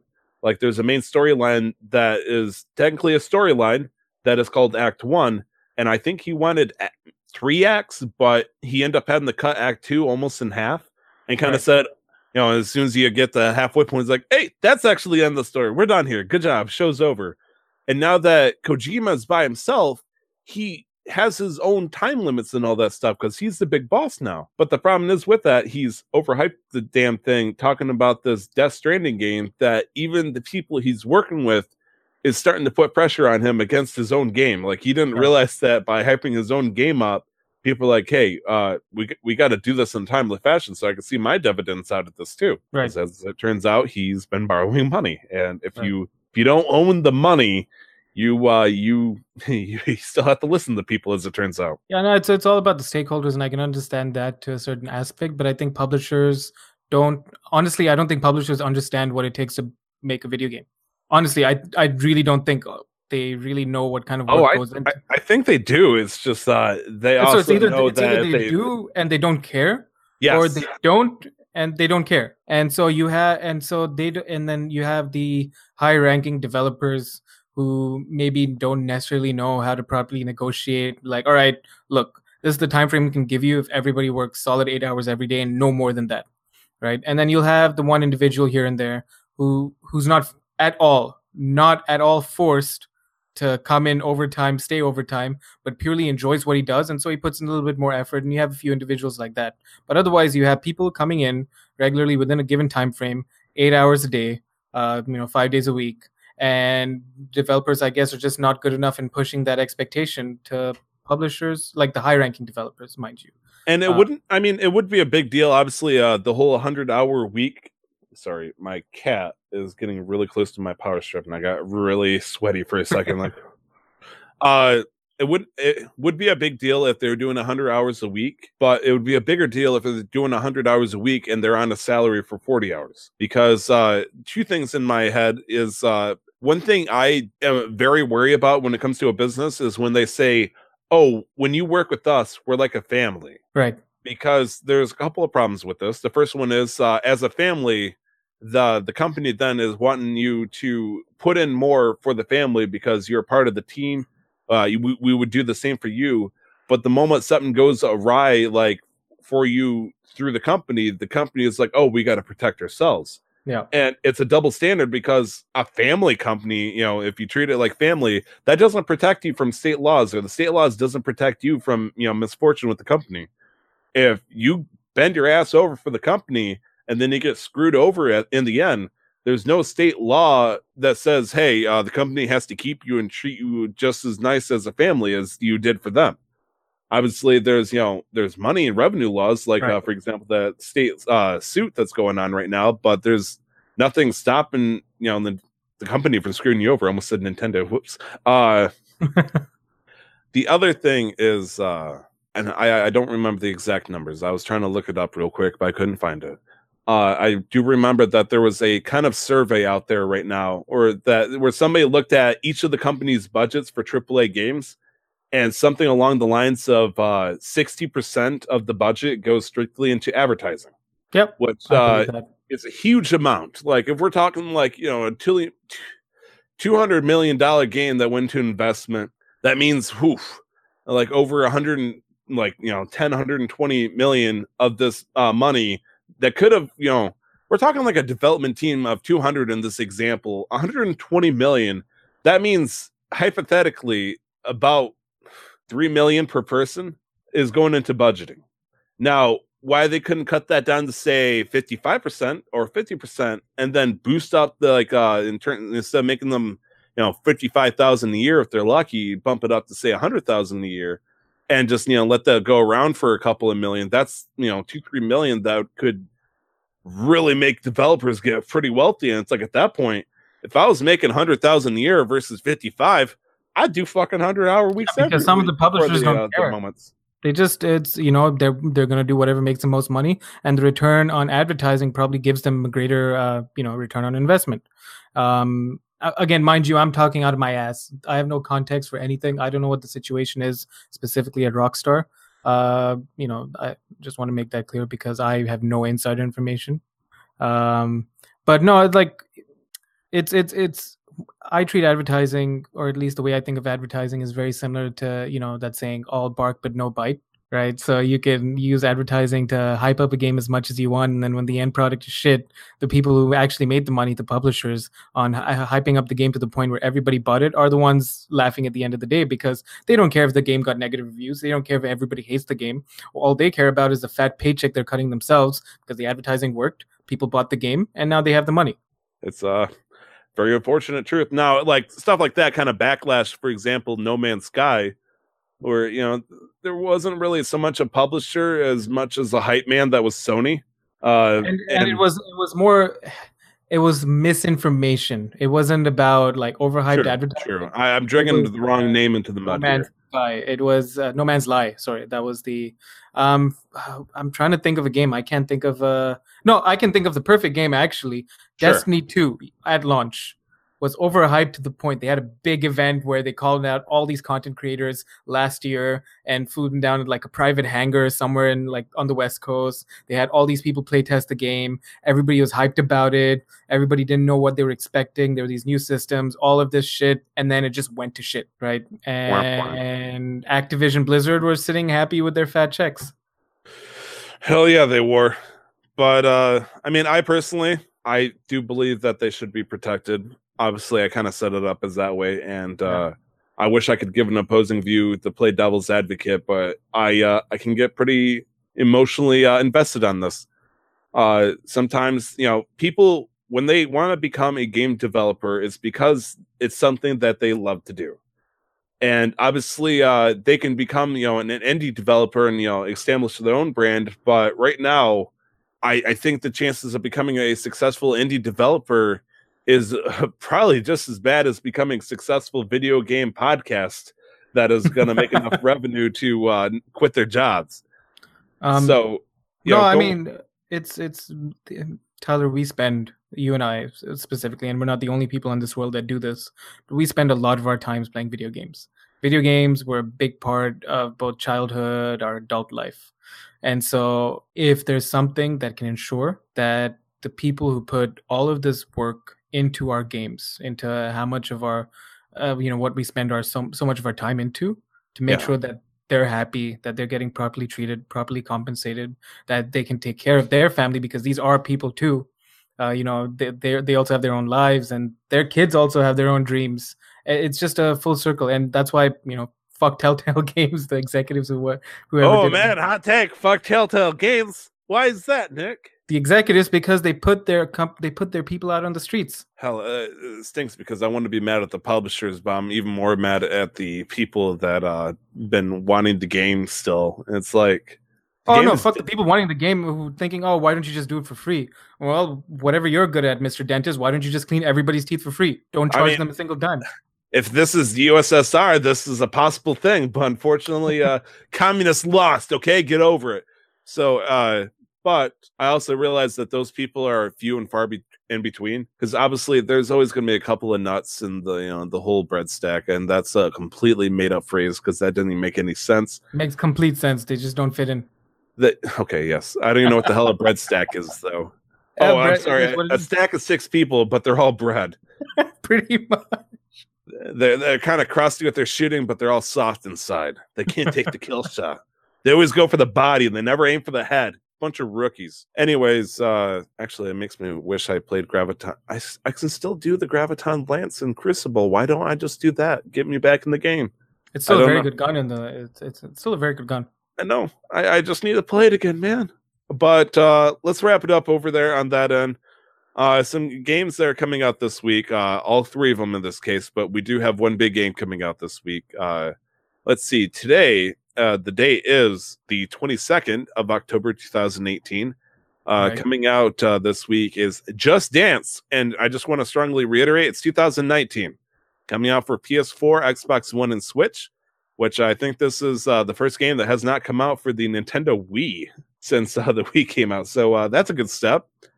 Uh, that is the 23rd. The 26th, there are going to be two games coming out. First one is My Hero One's Justice coming out for PS4 and Switch.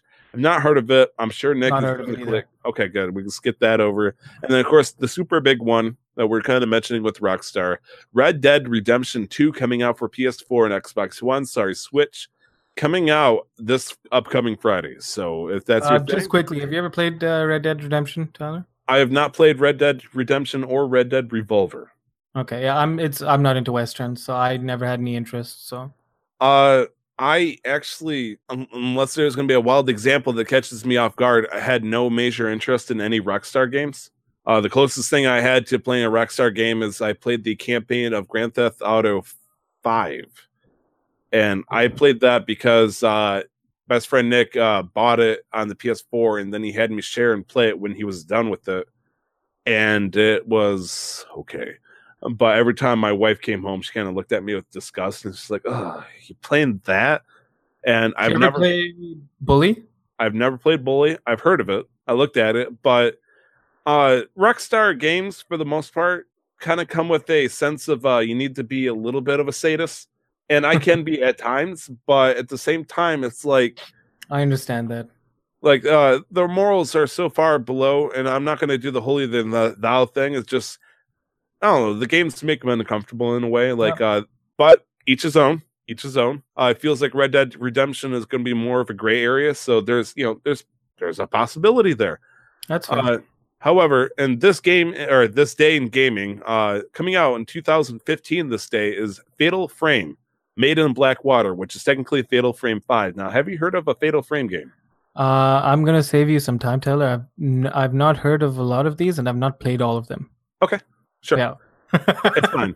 Uh, okay, so Fatal Frame, the one I know came out uh, for the PS2. I don't remember which one it was. I think it was the second one. I watched uh, Player play it. Basically, you defeat uh, enemies, which are usually ghosts, by taking pictures of them with the camera, and the film is like ammo. And I was like, "That is Okay. cool," but you're using a thumbstick.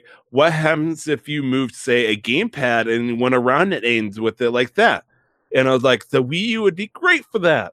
And then it came out for the Wii U. I was like, hooray! Imagine that. And so I discovered this in like 2017. I was like, okay, it, it's got to be dirt cheap by now because the Wii U is officially dead. Like, it, it's better than Al Capone.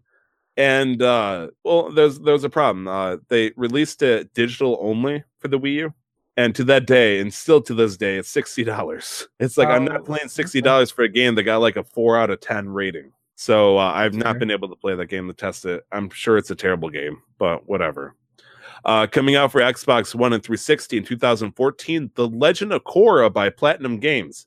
Now we know Platinum Games for all sorts of good stuff. Uh, for example, NieR Automata, my favorite game, uh, alongside Scalebound, the canceled game by Microsoft, and you can name off you can name off legitimately good games. But uh, the Legend of Korra I listed because it had an interesting thing. I think it came out on Steam first, but uh, the Legend of Korra had such good hype material coming up for it, but then it turned out to be such a mediocre to lackluster game that people turned on it fairly quickly. IGN gave it a 4.2, Out of five? 10. Oh, 10. Okay. That's like, huh? Are we talking Uh, about Legend of Korra Fatal Frame? Because I feel like they both got the same score. Legend of Korra came out um, one day before on every other platform except so it came out on the 21st for Windows, PS3, and PS4, and Mhm. the 22nd for 360 and Xbox One. It- It's so sad because I love Avatar: The Last Airbender and The Legend of Korra. Mhm, Same. Like fucking great. And uh, Fantastic this is the first time that they did a Legend of Korra game, so people got hyped, and then it turned out to be that. So Naruto Shippuden Ultimate Ninja Storm Full Burst came out this day on the Xbox 360 and PS3 2013. So this would have been right around the time that uh, PS4 was making its big break. In fact, I thought it came out in 2012. I have no idea if uh, this was a, backwards, uh, you know, release game or what, but uh, Ultimate Ninja Storm is the actual name title, and Full Burst was kind of more like a, a game of the year. Here's extra DLC pack came in for it. Right. So the uh, North American title is Ultimate Ninja Storm 3, and it came out in 2013 in March. Okay. March 5th, yeah. Okay, so the Um, original came out about uh, seven months ago. Then, Yeah. then it So- came out with the full burst version of this. So I I have played briefly a Ninja Storm game. Yeah. I think it was one of the more recent ones that might have come out in 2016 or 2017. Okay. Um, I never really grew up with fighting games, so it was it was it was fun. It was fun. It was cartoonish, arcadey fun. It's not like a really fighting game so much as like, look what cool ability I can do. Right, and I, can yeah, yeah. turn into a log if you know I get. My I mean, it was also fun because I am very much deeply invested in like the Naruto lore. so, um, it, like, so I Wait, are you like, really? Yeah, no, I, I I haven't watched it, but I read the the the comics. Yeah, Have you read the entire manga? I'm not saying Yeah. asking if you're a true fan. I'm just curious to see how far you got into it. yeah, no, I finished it, and I'm up to date with uh, Boruto Next Generation as well. Oh man, I need like uh you can't see it behind the chair. I got a little uh little figure of Naruto holding up a bowl of ramen. Maybe that's you at this point. I can have you as the representation. no, I've done full on like lore, deep lore research on on Deep on lore research on Naruto. Oh Yeah. boy, That is Yeah, that's what I do some 2 a.m. Sunday night. uh coming out well not coming out came out in 2012 on anything you could possibly think of and its mother skylanders giant series 2 uh now i don't remember specifically when uh skylanders started to actually no they're still coming out to this day i'm thinking of disney infinite uh yeah, Infinity oh. 2.0. and uh coming out uh fallout new vegas in 2010 came out on steam today so uh happy eighth birthday uh, actually would it be technically eighth it's eight years but it would be his seventh birthday right no no never mind it's Christ, if I know, dude.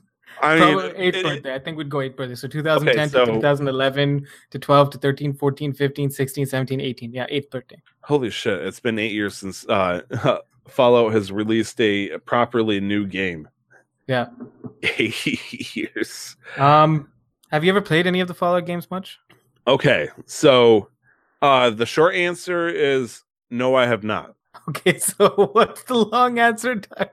So I've watched uh the full story playthrough plus side quests and all that stuff three times over Okay. against my will. Okay. Uh basically I was living with a roommate, I was playing on my computer and he would uh play Fallout 3. He played it, you know, we're talking like 50, 60 hours of a run and all that stuff. He did everything that he could possibly think of. And I sat there watching it and you know trying to ignore it and all that stuff, but it was there. Right. Then I watched my other best friend, like I went from Brand the Nick, who did the same exact fucking thing. and then my best friend Brandon's friend Connor took the same copy as Brandon and then proceeded to do it a third time. Now, by the third time, I cemented into my head that I fucking hate this game. And That's so, fair. because of that, when they tried to pass on the controller to me, I tried it for all of like maybe 15, 20 minutes. I said, Nope, I know what happens. I hate myself. I'm Right. not going to touch and I'd never touched it since. So Yeah. I, I couldn't get into it for some reason. Oh, I know why, but Oh, that's yeah. it's like I could have loved pizza. You know, I do love pizza, but if I was a child and my parents like ripped open my jaw and shoved pepperoni in my mouth, I would eventually start to despise it, even if it was good. and so, yeah, I, uh, hell, uh, I only played Skyrim out of the uh, Elder Scrolls series. So uh, let's see, uh, coming out or it came out in 2001. We're gonna jump really far back. Uh, Zoo Tycoon came out for the PC. So uh, happy birthday to Zoo Tycoon. You are now 17.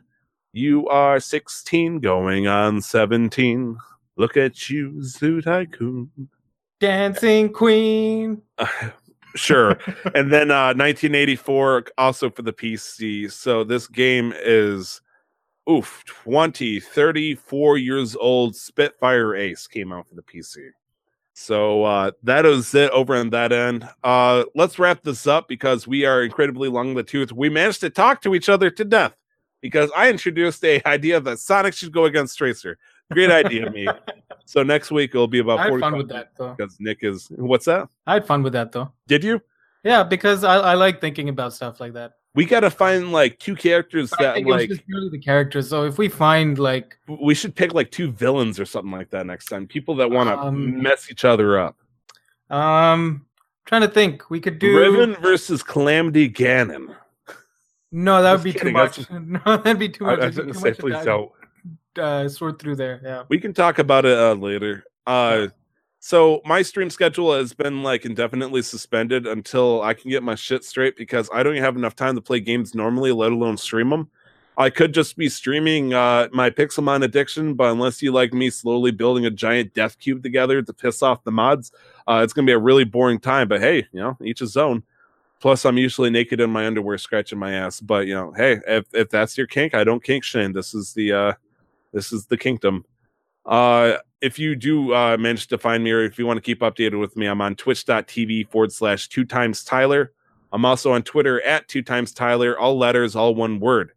However, my more important person and the person who's more dedicated to streaming than I right now is Nick. Nick, where, where can we find all your stuff? Funnily enough, my streaming schedule has also been kind of suspended. No, Uh, I'll stream whenever I can nowadays rather than sticking to the schedule just because school's been piling on and that takes priority.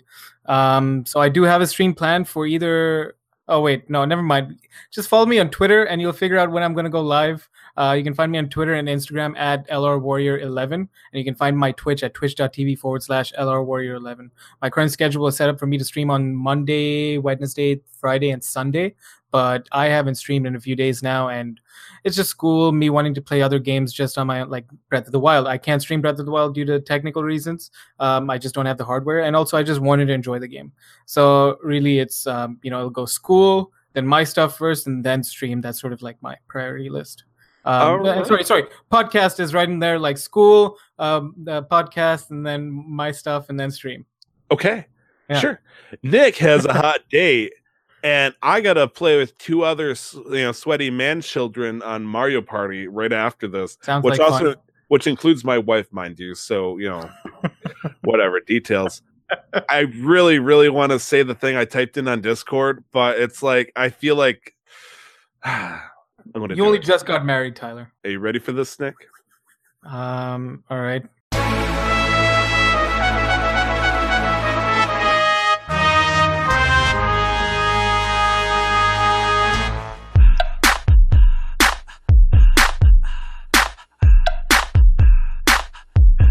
What are you gonna do when you get that itch? Get that itch to stream on Twitch. I'm gonna make make you my bitch. All my skills, all hack and click. All glitch, my skills all hack and glitch. Like level 596. Yet your skill set at zilch. He's got me sweaty. See, I can I, I can copy and paste and underline them each other at the same time because it'll be perfect. Man, Anyway, my humps was like a it was like an anthem when I was growing up. It was a straight banger growing oh, up. Oh, so okay. My, see if I can't work that into something decent. Okay, sorry for that little trash fire I just created. Uh that is it. We will see you guys next week. We'll you can find we- us on Twitter at casual at masterquestpod, or you can email us at casualmasterquest at gmail.com. Yes, thank you, Nick. Yeah. Uh, awesome partner. Uh, you know, it was a test. As a partner, he has to keep up with everything, and he's done a great job on the Twitter. He's the one now in charge of Twitter. He's been posting the good stuff. And don't forget, guys, never, never, ever, ever, ever. Don't forget to ever, never, ever. I, I keep messing it up. Never gonna give you up. Never Never. gonna let you. down. Never gonna run around and desert. Wait, no. How's it go? Yeah. Is that how it goes? Yeah. Uh, roll lyrics. Never gonna give you up. I love Never editing. gonna let This will be you great. down. Never gonna run around and hurt you, and then it might be desert you. Oh, okay, sorry. Yeah. Never gonna give you up. Never gonna let you down. Never gonna run around and desert you. Never gonna make you cry. Never gonna say goodbye. Never gonna tell a lie and hurt you. We've been together for so long. Okay. Anyways, don't forget to never stop the grind. We'll see you guys next week. Holy crap, what's going on? Talk to you guys later. Bye bye.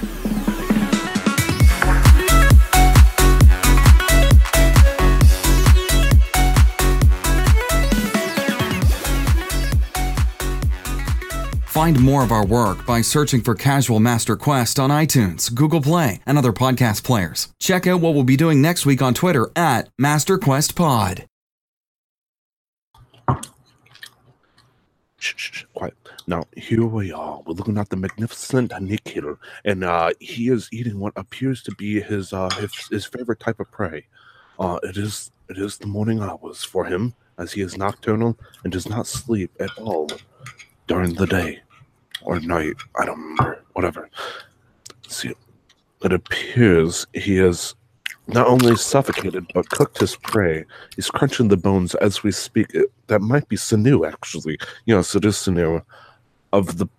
Is that pork? Here we are, going live. We're going to be interviewing the predator himself, Nick.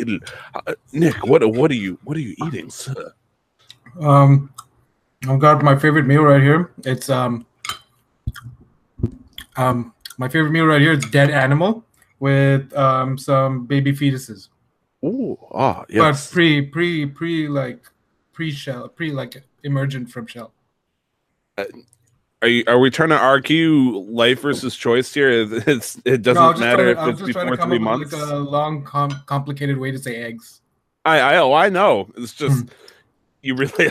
It's like you realize like oh if I say that that might uh that might upset some people. That's fine. They can they can add me on Twitter, uh, twitter.com forward slash Warrior 11 Fight me.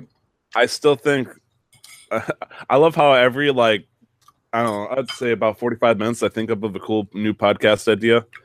The new one would be at me, bro. Say something controversial. See, I got this uh recording right now because now it's proof of concept. Hmm. You can trademark that shit. So wait, it is two o'clock in the afternoon. You're eating breakfast? Brunch. Brunch. Oh, I pardon be- me. I think that would be the appropriate um, definition for it. And Brunch I is don't know. usually like around noon. This is two hours past it. This is uh I don't know where you're doing brunch, Tyler, but this is brunch at my house. or lupper, I guess. Oh man, I got a hell of a scar there. What I get for trying to shave with my wife's razor. A new one. Amanda, Why would your you shave with- razors are poopy. I will buy you better razors for yourself. They're not made for the face, Tyler. I mean, no offense. I'm pretty sure like leg hair is like barbed wire compared to the shit that's on my face typically. So it should have had an easier time, but it apparently treated my skin like barbed wire and ripped it off. Other way around. Leg leg skin is a lot tougher than facial skin would be, so it doesn't have to be as sensitive or smooth. What are you trying to tell me now? Sorry to say, but I have no intention of shaving my legs for the next three months. Yeah, you go, girl. Fight Oh, the power. Nick is applauding you. yeah. Winter is coming. I guess that's one way of saying it. I'm not shaving my legs. Winter is coming. Be prepared. No, that's fine. I'd do the same for my face. Honestly, I've been debating whether or not to grow the full beard out again, but like every it's, it's those two, three weeks where I'm 50 50 committed where I want to grow the beard, but then it just looks like I have this filthy neck beard and I forgot to shave because I'll have like, you know, a half an inch of hair around the face, but then I got this big ass luscious beard.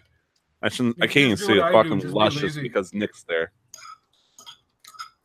This is me being lazy. Like honestly, if I wanted to, I could shave regularly, but I just really don't want to. So, Mm, That's that part of the reason why I you growing a cutting beard. toast? what? Uh, uh, did I hear you cutting toast? No, no. So All I I'll hear is show I'll show you here. So my pork chop, I got God one damn. side with a nice, really nice crust, and the other side not as much. And so it's really nice and crunchy on one side, really nice and juicy on the other. Ooh. Oh. Now, is this you cooking it, or did you steal it from a neighbor? Um, no, so I got the um, pork chops marinated from um, a grocery store just down the street from me, and Yeah. then I just cook it up. Yeah. Nice. Look at you. Now, you didn't rush cooking that, right? Because I'm pretty sure pork is frowned upon as uh, undercooked. Not so much. It can be like uh, steak to a certain extent, where a little bit of pink is not. Really, for pork? Mm, it's not too bad. Like a tiny bit of pink. I'm not talking about like Wait, I got to back up a, a second question. On, chicken. Chicken is the one you never want to have it like. Eh, fish too, technically, but you know, obviously, there's some people that they Fish. It depends on the kind of fish, uh, where it's from, and uh, method of like storage and preparation. So Yeah, you well- can get away with raw fish. They do it a weird way where instead of cooking it to kill the bacteria, they like super deep freeze it for three days to kill off the bacteria and then they Mhm. let it go room temperature. That freaks me out though. But pork, also, backup question. I guess you're not really religious, but I thought you weren't. Uh, your does your your family doesn't typically touch pork, right? So in Hinduism, um, I know it's beef usually, yeah. right? yeah, Uh, Um, Am I getting mixed up then? a little bit. It's Islam where pork is um, forbidden. With Hinduism, it's beef that's forbidden. Um, and you have like the different tier system. So at the highest tier in Hinduism, no uh, meat at all, and that's where my family is. That's what I grew up in. And then the further down you go, they allow meat, but as long as nobody touches beef, you're all good. And there are very few places in India that sort of have pork as their culture in terms of food, but it's not a very common uh, meat in India. It's mostly like chicken, um, chicken, lamb, and seafood. If we're talking about the um, different kinds of meat that Indians use. Good to know. My apologies. That's okay. This is how we learn when people ask questions and they're not afraid of asking them because they just don't know. It's when people start getting like afraid of asking and then they make it into like an offensive statement, but not on purpose. And one person gets offended, another person gets offended, and then it's a shit show from there on. So we had because we uh uh, sadly enough our school was predominantly white. Uh like I'm, I'm talking like 95% white. That's how bad it is. And I'm sure it's like that at a lot of places, but some reason it was just weirdly white even for us. Cuz usually it's like I don't know 60 30 10 or something like that. And you know where I'm going with this. But we had I knew one person, actually two people that were uh Indian, literally Indian, not Amanda Mando's pseudo Indian. Calling, I'm calling you a fake Indian. Or First Nation style. Yes, sure. Anyways, Not my fault. Columbus was a dumbass. okay. Uh, and wrong. th- the one person I hung out with, uh, who happened to be Indian, he would not touch meat at all whatsoever, and so I based it into my concept that you know that is how all of them. Obviously, that was misconstrued, but But I mean, it makes sense because that's that was your exposure to that culture. Yeah, apparently though they're goddamn saints over there. If if, Mhm. if if their Hinduism is such high level that they won't touch meat, Yeah, because the idea was that we we believe in um and and I could be very wrong. Big disclaimer: I have no idea about my own religion, but um the, the uh, belief is that there is a circle of life and there's like a karma system, and so everything is connected and stuff like that. Buddhism, Buddhism is a offshoot of Hinduism, like old school Buddhism. Um, I'm almost done, so I can bring my mic closer. And so, uh, the people at the top, and mind you, this was not based on the religion. This was a societal uh, system. The caste system was made by society, and so the idea is that the people at the top um, are the ones closest to gods and communicating with gods, and they had to do all these certain things, and they were the smartest, and you know they were the scholars, and then they had to go out and do all the prayers and all of this. There were things that only they could do. They were given privileges by the government. They were basically like they were the they were the one percent, and the government would do would bend over and suck their dick for just about anything. Yeah, but this guy was training to be like take over his father's motel, like a low budget thing. He wasn't going to become a pundit or whatever the hell they're called. Oh yeah, no, I'm talking about like you know, um, 200 years ago or so. Okay. Now, um, now I can't speak to how things have evolved. Um, I said 200 years ago, it was unfortunately mostly split between British and French control. So oh yeah, no, no, that sucked. They came in and took all of our money and left, and then but then we couldn't let them leave without us because you know now there's such a big brown population in the UK as well. so like, well, I, you can't just leave us for two, come and invade us for 200 years and then leave us. I mean, they pretty much did that. And, then we went with them. We went with them, and now they need a visa to come back into India. So It's weird because like I learned about this. I love how World War II taught me a lot about like uh, World War One uh, with uh, Winston Churchill uh, specifically. Uh, he was during that time of his upbringing and the politics. Uh, British con- uh, were like saying, you know what, this isn't worth it. We need to start pulling out. And a lot of people are like, we cannot give up, you know, properties of the British Empire. And it's like this is ridiculous. Uh, and I think specifically he was actually against Winston Churchill was against uh, giving up India because he uh, personally believed that if he left uh, British control out of India, uh, India would erupt into vicious violence due to the uh, huge amounts of uh, violence that was being caused between uh, Hindus and was it? I don't think it was Buddhists. I think it might have been Muslims, where Yep, they were was- just at was, each other's uh, throats. Yeah, it was a violence they caused. So And- India and Pakistan used to be one country, and Yeah. then uh, the British were really good at employing the strategy of divide and conquer. So they came, uh, talked some shit into the ears of the uh, uh, the Muslims, talked some shit into the ears of the you know Hindus. Like, oh, that guy said this, oh, that guy said this, caused them to fight, and then forced them to form their own country. Purely so, Pakistan didn't exist until the British came. And so they caused the whole drama and violence themselves, and they're like, "Yeah, well, look at these savages; they're fighting, but you know they caused it." And so you see, and the this podcast also taught me that uh when Gandhi started doing his thing, I personally thought he was strictly a like a religious prophet leader type person, but he was 100% a uh, political figure of sorts. Obviously, a very you know passive peace is the way to go kind of thing, because uh you know Gandhi wanted to resolve everything peacefully, even when everybody wanted to murder each other, and it was interesting how that worked. And uh, as it turns out, uh, Winston Churchill's vote to uh, keep uh, India did not work. They left. And then I believe they said something along the lines of like 20 million uh, people in India died sub- uh, subsequently, I guess would be the word, because of the bloodshed that occurred over people fighting for the vacuum and power. Which sucks. Sucks. Sorry, I don't mean to tell you my my little history of what I know about. Oh no, that that's a lot more than I know. Like I can tell you absolutely nothing. All I know is that Winston Churchill was right to an extent. We are so beyond like if you ask any any person, you know, above the age of 50 who's still a very strong proponent of the whole India versus Pakistan mentality and you ask them why you're fighting, they wouldn't be able to tell you. I think uh, his other argument was uh, back in the 1930s. I believe this is was during, uh, or maybe it was the mid 20s. Uh, he saw the uh, the caste system when he was serving there, where it, you know went all the way down to the untouchables. That you know their only purpose in life was to take out the rich people's trash. And he realized that if uh, they had such a social system to where they could simply outcast a group of people just because of their birth, he he was arguing that it was no better than slavery at that point between their own people, and he w- didn't think without British control that you know it would get anywhere.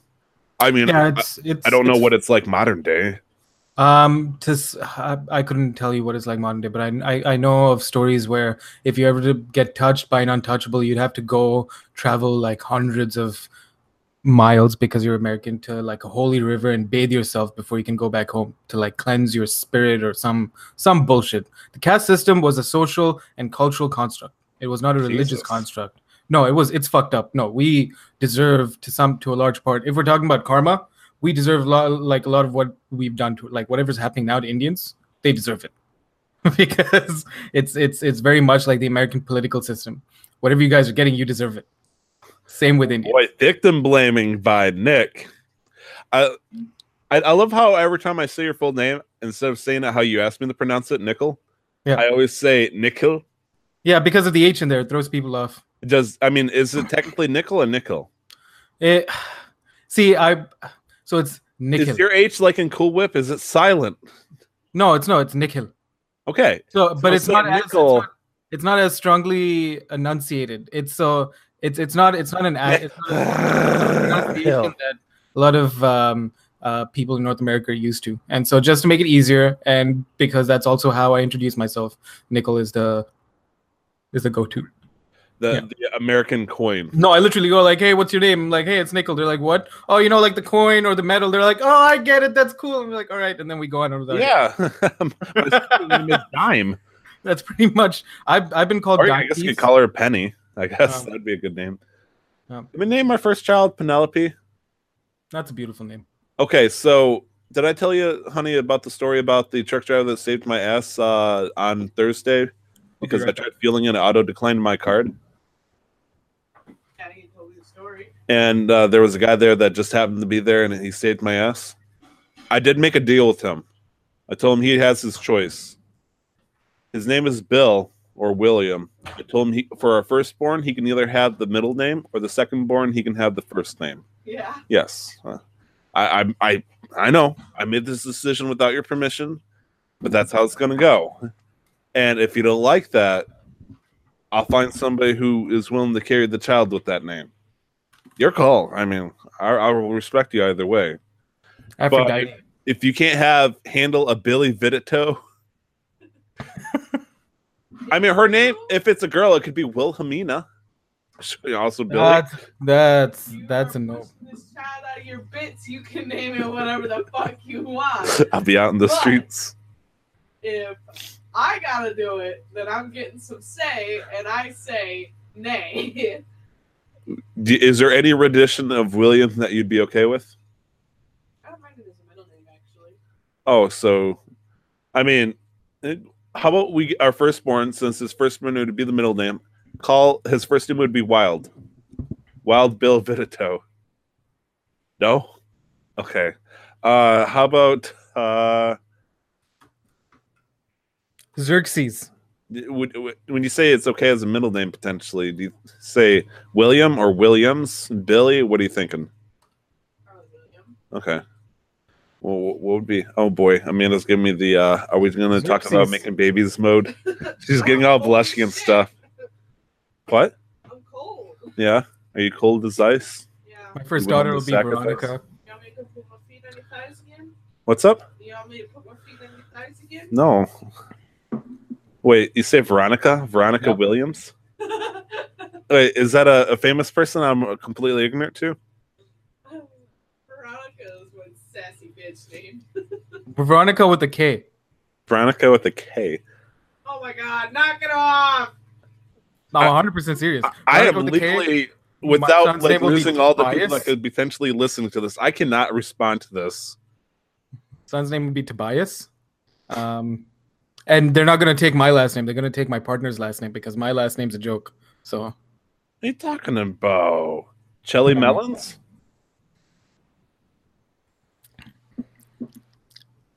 Mid drink too. I got you mid drink. fuck, I forgot my vape. I'll go get it and then I'm good to go. Okay. Man, we have.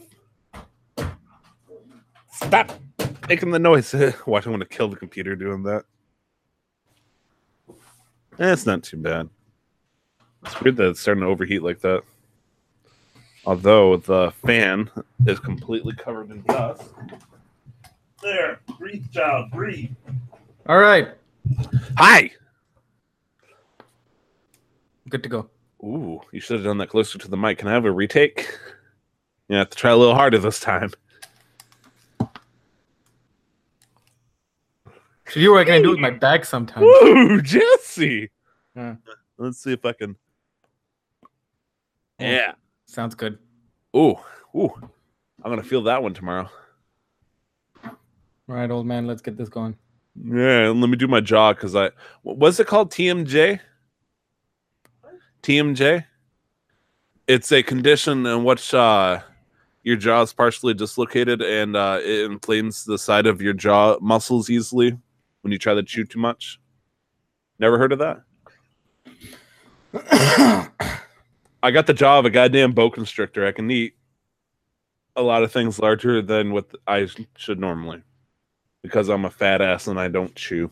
I just like dick. I was gonna suggest that joke. I was like, maybe I shouldn't because that would be self-deprecating. But hey, Nick with the slam down. What do you mean? I suck dick for bus ride, but then walk home so I can keep the money. You know? That that's saving both the dick and money. Yeah. So, am I hosting or are you hosting? Uh, I believe it's you. We're back to we're back oh, to are we normalcy. alternating? We don't just rock paper scissors it. No, no, we're back to normalcy. Um, and I'm gonna hit you with my No. Witty. Oh, you made a mistake. You're gonna make me the host in normal. witty one-liner. I'm ready to go when you are. Oh, you got you got one ready? I got one ready? You know what I'm saying? Mm, got one in the chamber. Mm. Mm. me, me, me, me, me. Ooh, pup. I, almost said like I was going to joke about eating a, a dog treat, but then I realized my dog was in the earshot and he would get triggered if I said that full word out loud. okay, so your witty line, five seconds, and then I will. I'll start. Take it away whenever you're ready.